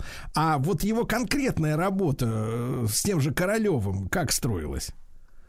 А, да, значит, была такая группа изучения реактивного движения, это группа инженеров, которые занимались изучением как раз ракет и э, постройкой ракет. И у них э, детищем их таким центральным, скажем так, и главным была ракета ГИРД-Х, так называемая. Кто-то ее называет ГИРД-X, кто-то даже говорит ГИРД-10. А, по-разному можно. У нее был двигатель УР-2, так называемый. Он как раз первый жидкостной двигатель. И вот Сандер как раз имеет полное отношение к бригаде инженеров. У них э, группа этого ГИРД была разбита на а, такие бригады. И вот его бригада, она занималась, первая бригада, он ее возглавлял, она занималась двигателями. И он как раз рассчитывали, проектировали этот двигатель. То есть, по сути, это первый двигатель в Советском Союзе, который работал на жидкостном топливе. Для нас кажется, опять же, это все очень просто, но в тот момент просто никто не знал, какое давление должно быть там внутри, с какой скоростью должны подаваться компоненты топлива, как они должны подаваться, в каком соотношении. Вот этим всем занимался как раз Сандер и его группа инженеров. А эта, эта штуковина, она в итоге полетела? э, То есть, или это все закончилось на уровне испытаний? Вот именно этой Нет, этой да, X? она, она полетела, она полетела, да, причем полетела э, очень хорошо, скажем так, 25 ноября в 1933 году, можно сказать, что такой больш- большой праздник для космонавтики, полетела такая штуковина на кислороде и на спирту полетела, и потом уже этот двигатель был реализован, э, ну, доработан и реализован на первых ракетах, которые уже можно было называть серьезными. Была так называемая ракета Р-1, переделанная из э, Фау-2, доработанная и переделанная. И, собственно, благодаря Сандеру в том числе мы сейчас из Р-1 получили Р-7, которая отправила в космос спутник первый, потом уже и Восток Гагарина. Ну а сейчас самая надежная ракета-носитель это Союз, который отправляет космонавтов в космос. И вот буквально недавно, э, 30 марта, из космоса, из почти годичного своего полета вернулся Петр Дубров, Антон Шкаплеров и американский астронавт Марк Ван де Хайт. Мгм. А и я понимаю так, э, Георгий, что у Фридриха Артуровича это судьба такая вот, она была очень короткой, к сожалению. А почему не спасли-то его от тифа? Э, Хороший вопрос, но это уже нужно обращаться к специалистам по медицине. Насколько я знаю, ТИФ на тот момент был очень большой проблемой медицинской. И, в принципе, считалось, что если человек заболел ТИФом, то облегчить ему муки уже ну, невозможно. Нужно ждать. И тут 50 на 50. Выплывет или не выплывет.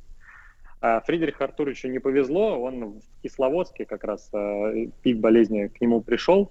И он не дожил буквально несколько месяцев до своего, э, до триумфа, можно сказать, своего, своей работы. Просто от тифа сгорел в возрасте 45 лет всего лишь. Но, тем не менее, такая яркая жизнь довольно-таки э, интересная. А, Мне он еще близок, я выпускник Московского авиационного института, он там даже преподавал. Я помню, что я не знал, кто это такой, но у нас висел его портрет в одной из аудиторий. Я уже потом, когда начал интересоваться космонавтикой, я такой, о, а я под ним учился. А я прям сидел на парте под, под э, Цандером. И как раз -то тогда я узнал, собственно, и о ракетах, о Гирде, даже о ТИФе я узнал. Тогда я не знал, что такое ТИФ. Собственно, вот такой просветитель, большой популяризатор космонавтики, еще немножко, э, как бы грустно это ни звучало, медицины. Да, ну и дай бог нашим слушателям и нам всем тоже не придется узнать, что такое ТИФ. Вот. А, несмотря на тревожную обстановку в мире. А, старший научный сотрудник Московского музея космонавтики Георгий Лисицын с нами был. Мы вспомнили сегодня о Фридрихе Цандере и о ракетах на жидком топливе.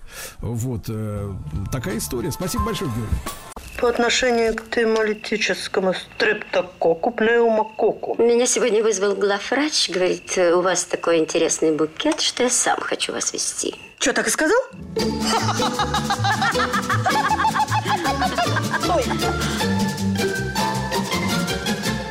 Курортная карта.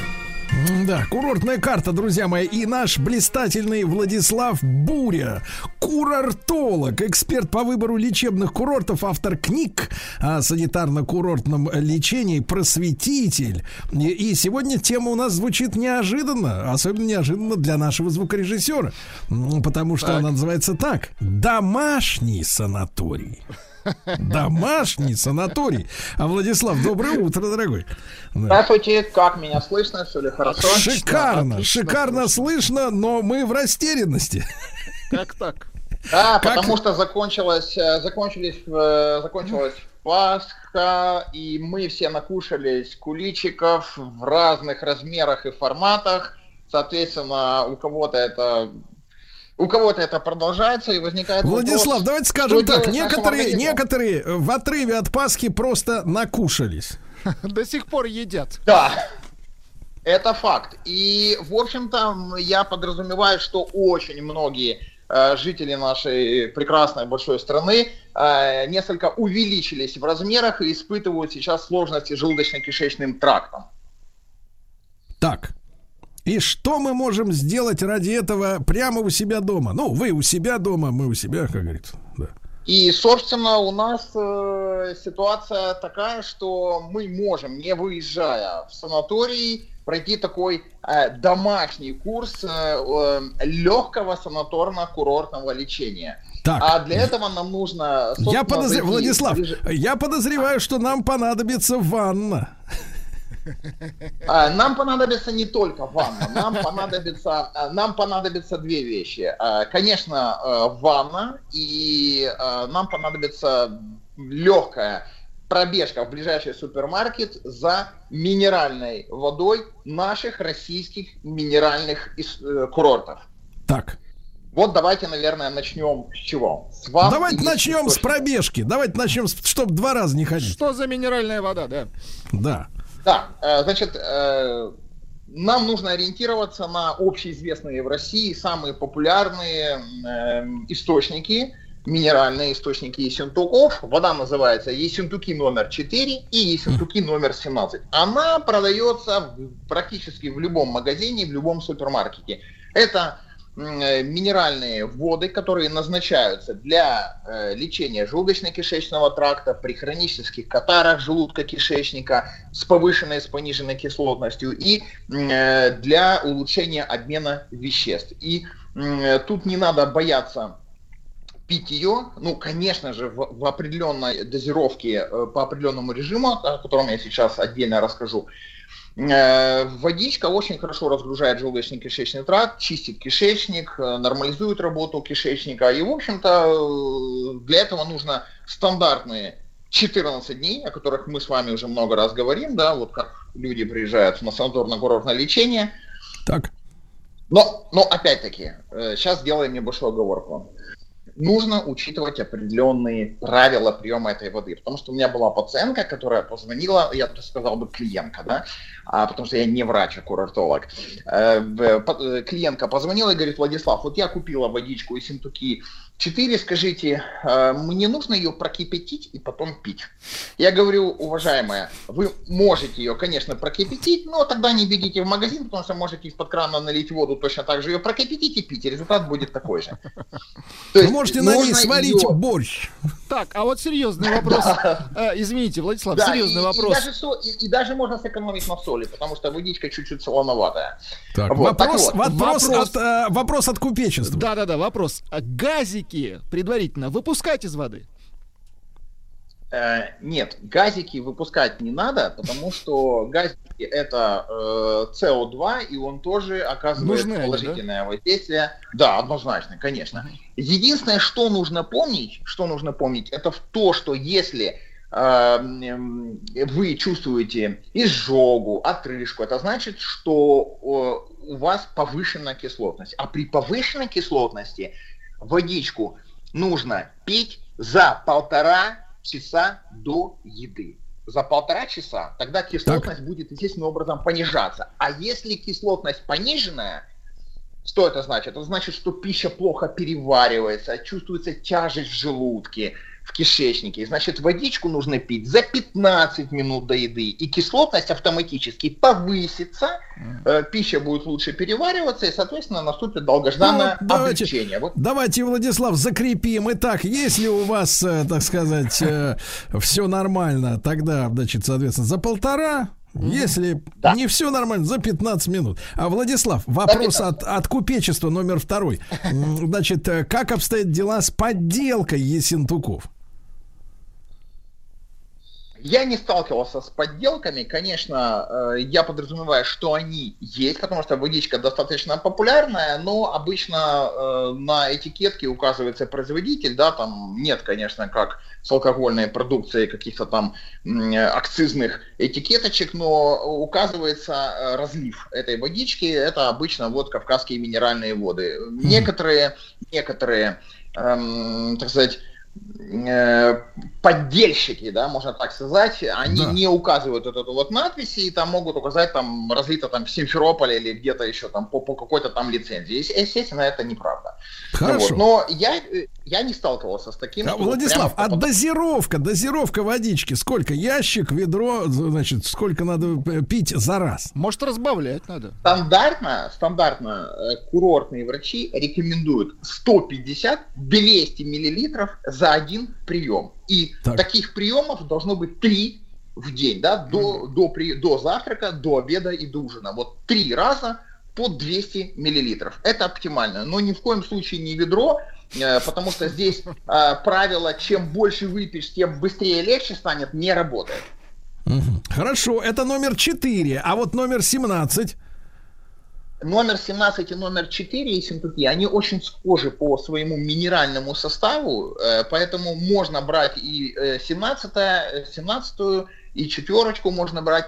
Э, Там различия во вкусе. Вот мне лично больше нравится четверочка, она такая более мягкая, скажем так, она менее солоноватая. Вот 17, по моим субъективным ощущениям, она более солоноватая и не, не, не пьется, как обычная минералка. Но лечебное воздействие на желудочно-кишечный тракт хорошее оказывает и номер 17, и номер 4. Итак, э, Владислав Буря, друзья мои, курортолог, эксперт по выбору лечебных курортов, автор книг о санаторно-курортном лечении, э, а также человек, который будет рад э, вас лично проконсультировать, да, в, плане, например, выбора курорта, советует две недели, три раза в день по 200 миллилитров, Ессентуки 4 э, до еды, до еды, да, если все нормально, за полтора часа, если кислотность повышенная, значит, соответственно, так сказать, за 15 минут. Вот, А, Владислав, тогда вопрос, э, так сказать, э, это все, что нам надо купить в магазине? Да. Да, С это надеждой. все.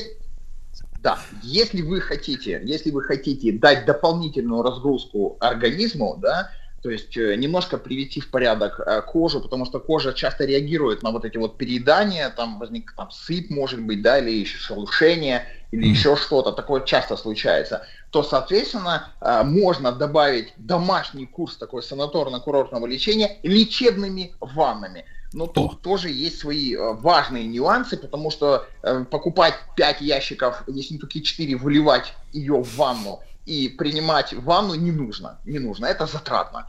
Можно э, заказать онлайн э, значит, э, специальную форс, э, лечебную грязь Сакского озера, знаменитого Сакского озера на курорте Саки в Крыму. Это одна из самых сильных лечебных грязей в мире, и есть уже научно подтвержденные факты, что эта грязь сильнее, чем даже грязи Мертвого моря. И вот эта грязь иловая, сульфитная, она в специальных таких вот упаковочках по одному, по 2 килограмма. Стоит 1 килограмм не так дорого, 237 рублей, ну, в разных магазинах по-разному, там до 250. И можно эту э, грязь развести в ванной, температура которой должна быть м, желательно не выше 36 градусов, чтобы организм не перегревать.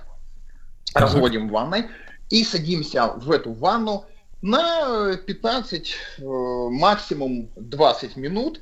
И ванна должна чередоваться с периодами отдыха. То есть, допустим, начинаем свой курс санаторно-курортного домашнего лечения в понедельник, значит, в понедельник принимаем ванну, вторник даем организму отдохнуть, среда ванна, четверг а- а- отдых, пятница ванна. Вопрос, вопрос э, от купечества, Владислав. Почему только 20 минут? Хочется лежать постоянно в такой грязи. Хочется удовольствия, да. Да.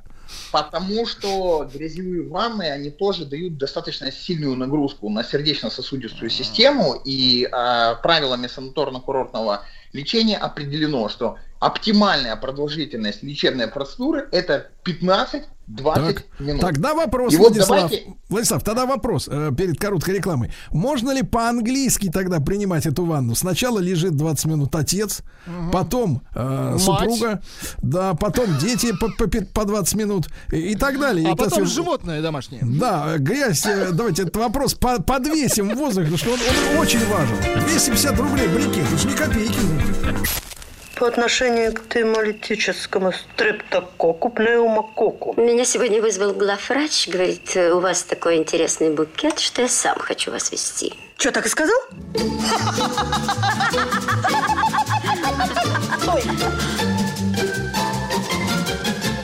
Курортная карта. Итак, на вопрос купечества отвечает Владислав Буря, курортолог, эксперт по выбору лечебных курортов, автор книг о санаторно-курортном лечении, знаменитый курортный консультант. Итак, Владислав, если э, 20 минут можно одному пробыть в ванне, можно ли после себя опустить еще других людей? Подарить это кому-то еще. Да. Да, значит, э, ну, давайте начнем с того, что мы не в Японии, это только японцы там одну бочку горячей воды на всю семью, да, используют. У нас не так. И эм, дело в том, что грязь, она по своему эм, э, б- имеет такое свойство абсорбировать, то есть забирать с кожи человека разные болезнетворные бактерии. Соответственно, есть мнение, это мнение подкреплено э, научными исследованиями, которые проводились на курорте Саки в Крыму, о том, что после а, э, применения грязевой ванны она должна сливаться, да, то есть грязь нужно убирать. А, Вот, То поэтому есть грязь каждый, э, становится грязнее от человека. Точно так, точно так. Но тут же сделаем оговорку, что давайте не будем пытаться садить в эту ванну детей, потому что физиологические процессы в их организме происходят совершенно по-другому, чем у взрослого человека. И вот э, здесь нельзя заниматься самолечением. То есть, если мы можем там себе позволить 15 минут полежать в ванне, то экспериментировать с приемом грязевых ванн э, с детьми совершенно не стоит. То есть, это только в санаторно-курортных условиях. Ну и, соответственно, мы же понимаем, что э, детки э, переваривают съеденные пасочки и вкусности совершенно в более таком легком варианте, да, чем мы взрослые уже зашлакованные. Да, да, хорошо. Итак, друзья мои, значит, две, не- двухнедельный домашний курс. Через день ванная, правильно, 20 минут. Э, перед едой пить Ессентуки 4. М, Вот, Владислав, а для души? А для души можно еще э, сделать поддержку иммунитету своему. Сделать с ингаляцией знаменитой во всем мире минеральной водой Лугачевицы из чешского курорта Лугачевицы, которая также продается в российских аптеках. Механика очень простая. Покупаем бутылочку этой минеральной воды Лугачевицы. Она эм, одна из самых сильных вообще в мире по лечению э, органов дыхания. И если даже ее пить, она имеет свойство всасываться в слизистую желудка, полезные микроэлементы разносятся по всему организму, попадают в том числе в, в- в капилляры и, соответственно, очищает организм. Но если у вас дома есть обычный ингаляторий, обычный ингаляторий, да, вот такой переносной, то достаточно взять буквально пи- 30-50 миллилитров этой водички лугачевицы, м, залить ее и подышать ей м, 10-15 минут. Это прекрасная профилактика различных вирусных заболеваний весной. Наш организм ослаблен да, э, из-за длительного отсутствия в зимний период витаминов, микроэлементов.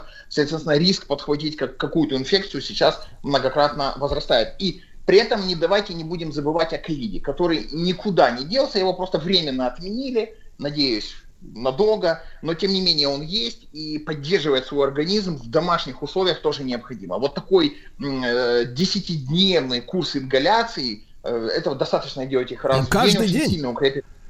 Каждый день, да, каждый день по 10 минут. Э, В общем-то, это и нагрузочная процедура для организма, и она очень хорошо почистит э, верхние дыхательные пути и укрепит иммунитет. А сейчас Да. вот давайте я предлагаю посчитать экономику. Давайте посчитаем экономику вот этого Давайте. домашнего санаторно-курортного лечения. Вот хотя бы грубо, да? Вот давайте возьмем э, 250 рублей э, упаковочка килограммовая грязи, я считаю сейчас на одного человека, умножаем ее на 7 дней, потому что Через день. через, Через день, день. да, не- через день, мы вых- э, получаем на выходе 1750 рублей и добавляем еще, добавляем еще на 10, э, на 14 дней бутылочку, каждый, каждый день бутылочку Ессентуки 4 и Ессентуки 17, она стоит от 35 до 50 рублей, но возьмем 50 рублей, это будет э, 1500 Так. на 14 дней и получаем, а, получаем И вот 10 эту ингаляцию тысяч. еще. Ингаляцию, да, добавляем еще ингаляцию. Ингаляция, бутылочка стоит 100 рублей, это 100 рублей на 10 дней, это получаем еще 1000. И мы, э, и мы выходим, мы выходим, значит, э, на, смотрим сейчас, и мы выходим в районе э, четырех с половиной тысяч И рублей отказываемся от лечения. И, и это получается стоимость, средняя стоимость э, недорогого санатория в России. Я есть уж мы думал, 14 недорогого Чиваса. 14 Фу, хорошо. Слушайте, а- от купечества пришел еще один вопрос. Да. А у нас же скоро время шашлыков наступает, а? И вот Да. многие наши слушатели маринуют шашлыки в минеральной воде. Становятся ли они полезнее? Здоровее. Да, здоровее, если они замаринованы вот в, минерал, в минералочке. Ну, если для самоуспокоения мы, конечно, это можем делать, мясо действительно становится вкуснее, мягче, но никакой пользы, как бы мы этого не хотели, Да. К сожалению, не будет. Нет. Но не забывайте Владислав, и вопрос, и вопрос, с вопрос практический. Вот, например, у Владислава Александровича, я знаю, шикарная лоджия площадью там около 20 метров квадратных. Я тоже вот, так сказать, э, в деревенской местности. Э, Можно ли в теплый день, ну, когда температура выше 5 градусов, принимать солнечные ванны уличные? Ну, кстати, Э, да. Сколько вы рекомендуете вот лежать под солнцем? Даже в пасмурную погоду все равно же лучи проникают чего эти, начинать, да? М, Да, сколько вот безопасно и полезно для здоровья лежать под, э, г- под небом голубым? После грязи.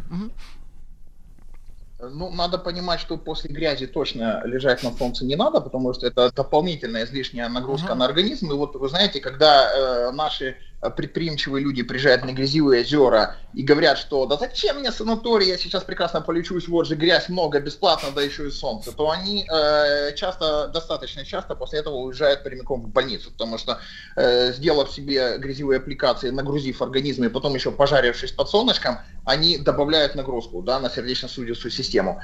Солнечные ванны лучше принимать в период с 10 утра до, пол, до 11 часов. Мгм. Это вот самое такое солнце, когда оно прям вот не самое вредное. да. Безопасное. И с Так. 4, с 4 часов, с 4 часов до... До полуночи. э, там, до, ну да, можно до полуночи, да. Э, Да, получи. достаточно, Солнечная ванна плавно, э, товарищи, солнечная ванна плавно переходит в лунную ванну. А там вас разбудят Да. уже. А там уже вас э, наряд полиции возьмет, да. А Владислав Бури, курор- курортолог, эксперт по выбору лечебных курортов. Товарищи, Обращайтесь к нашему Светочу. Еще больше подкастов «Маяка» насмотрим.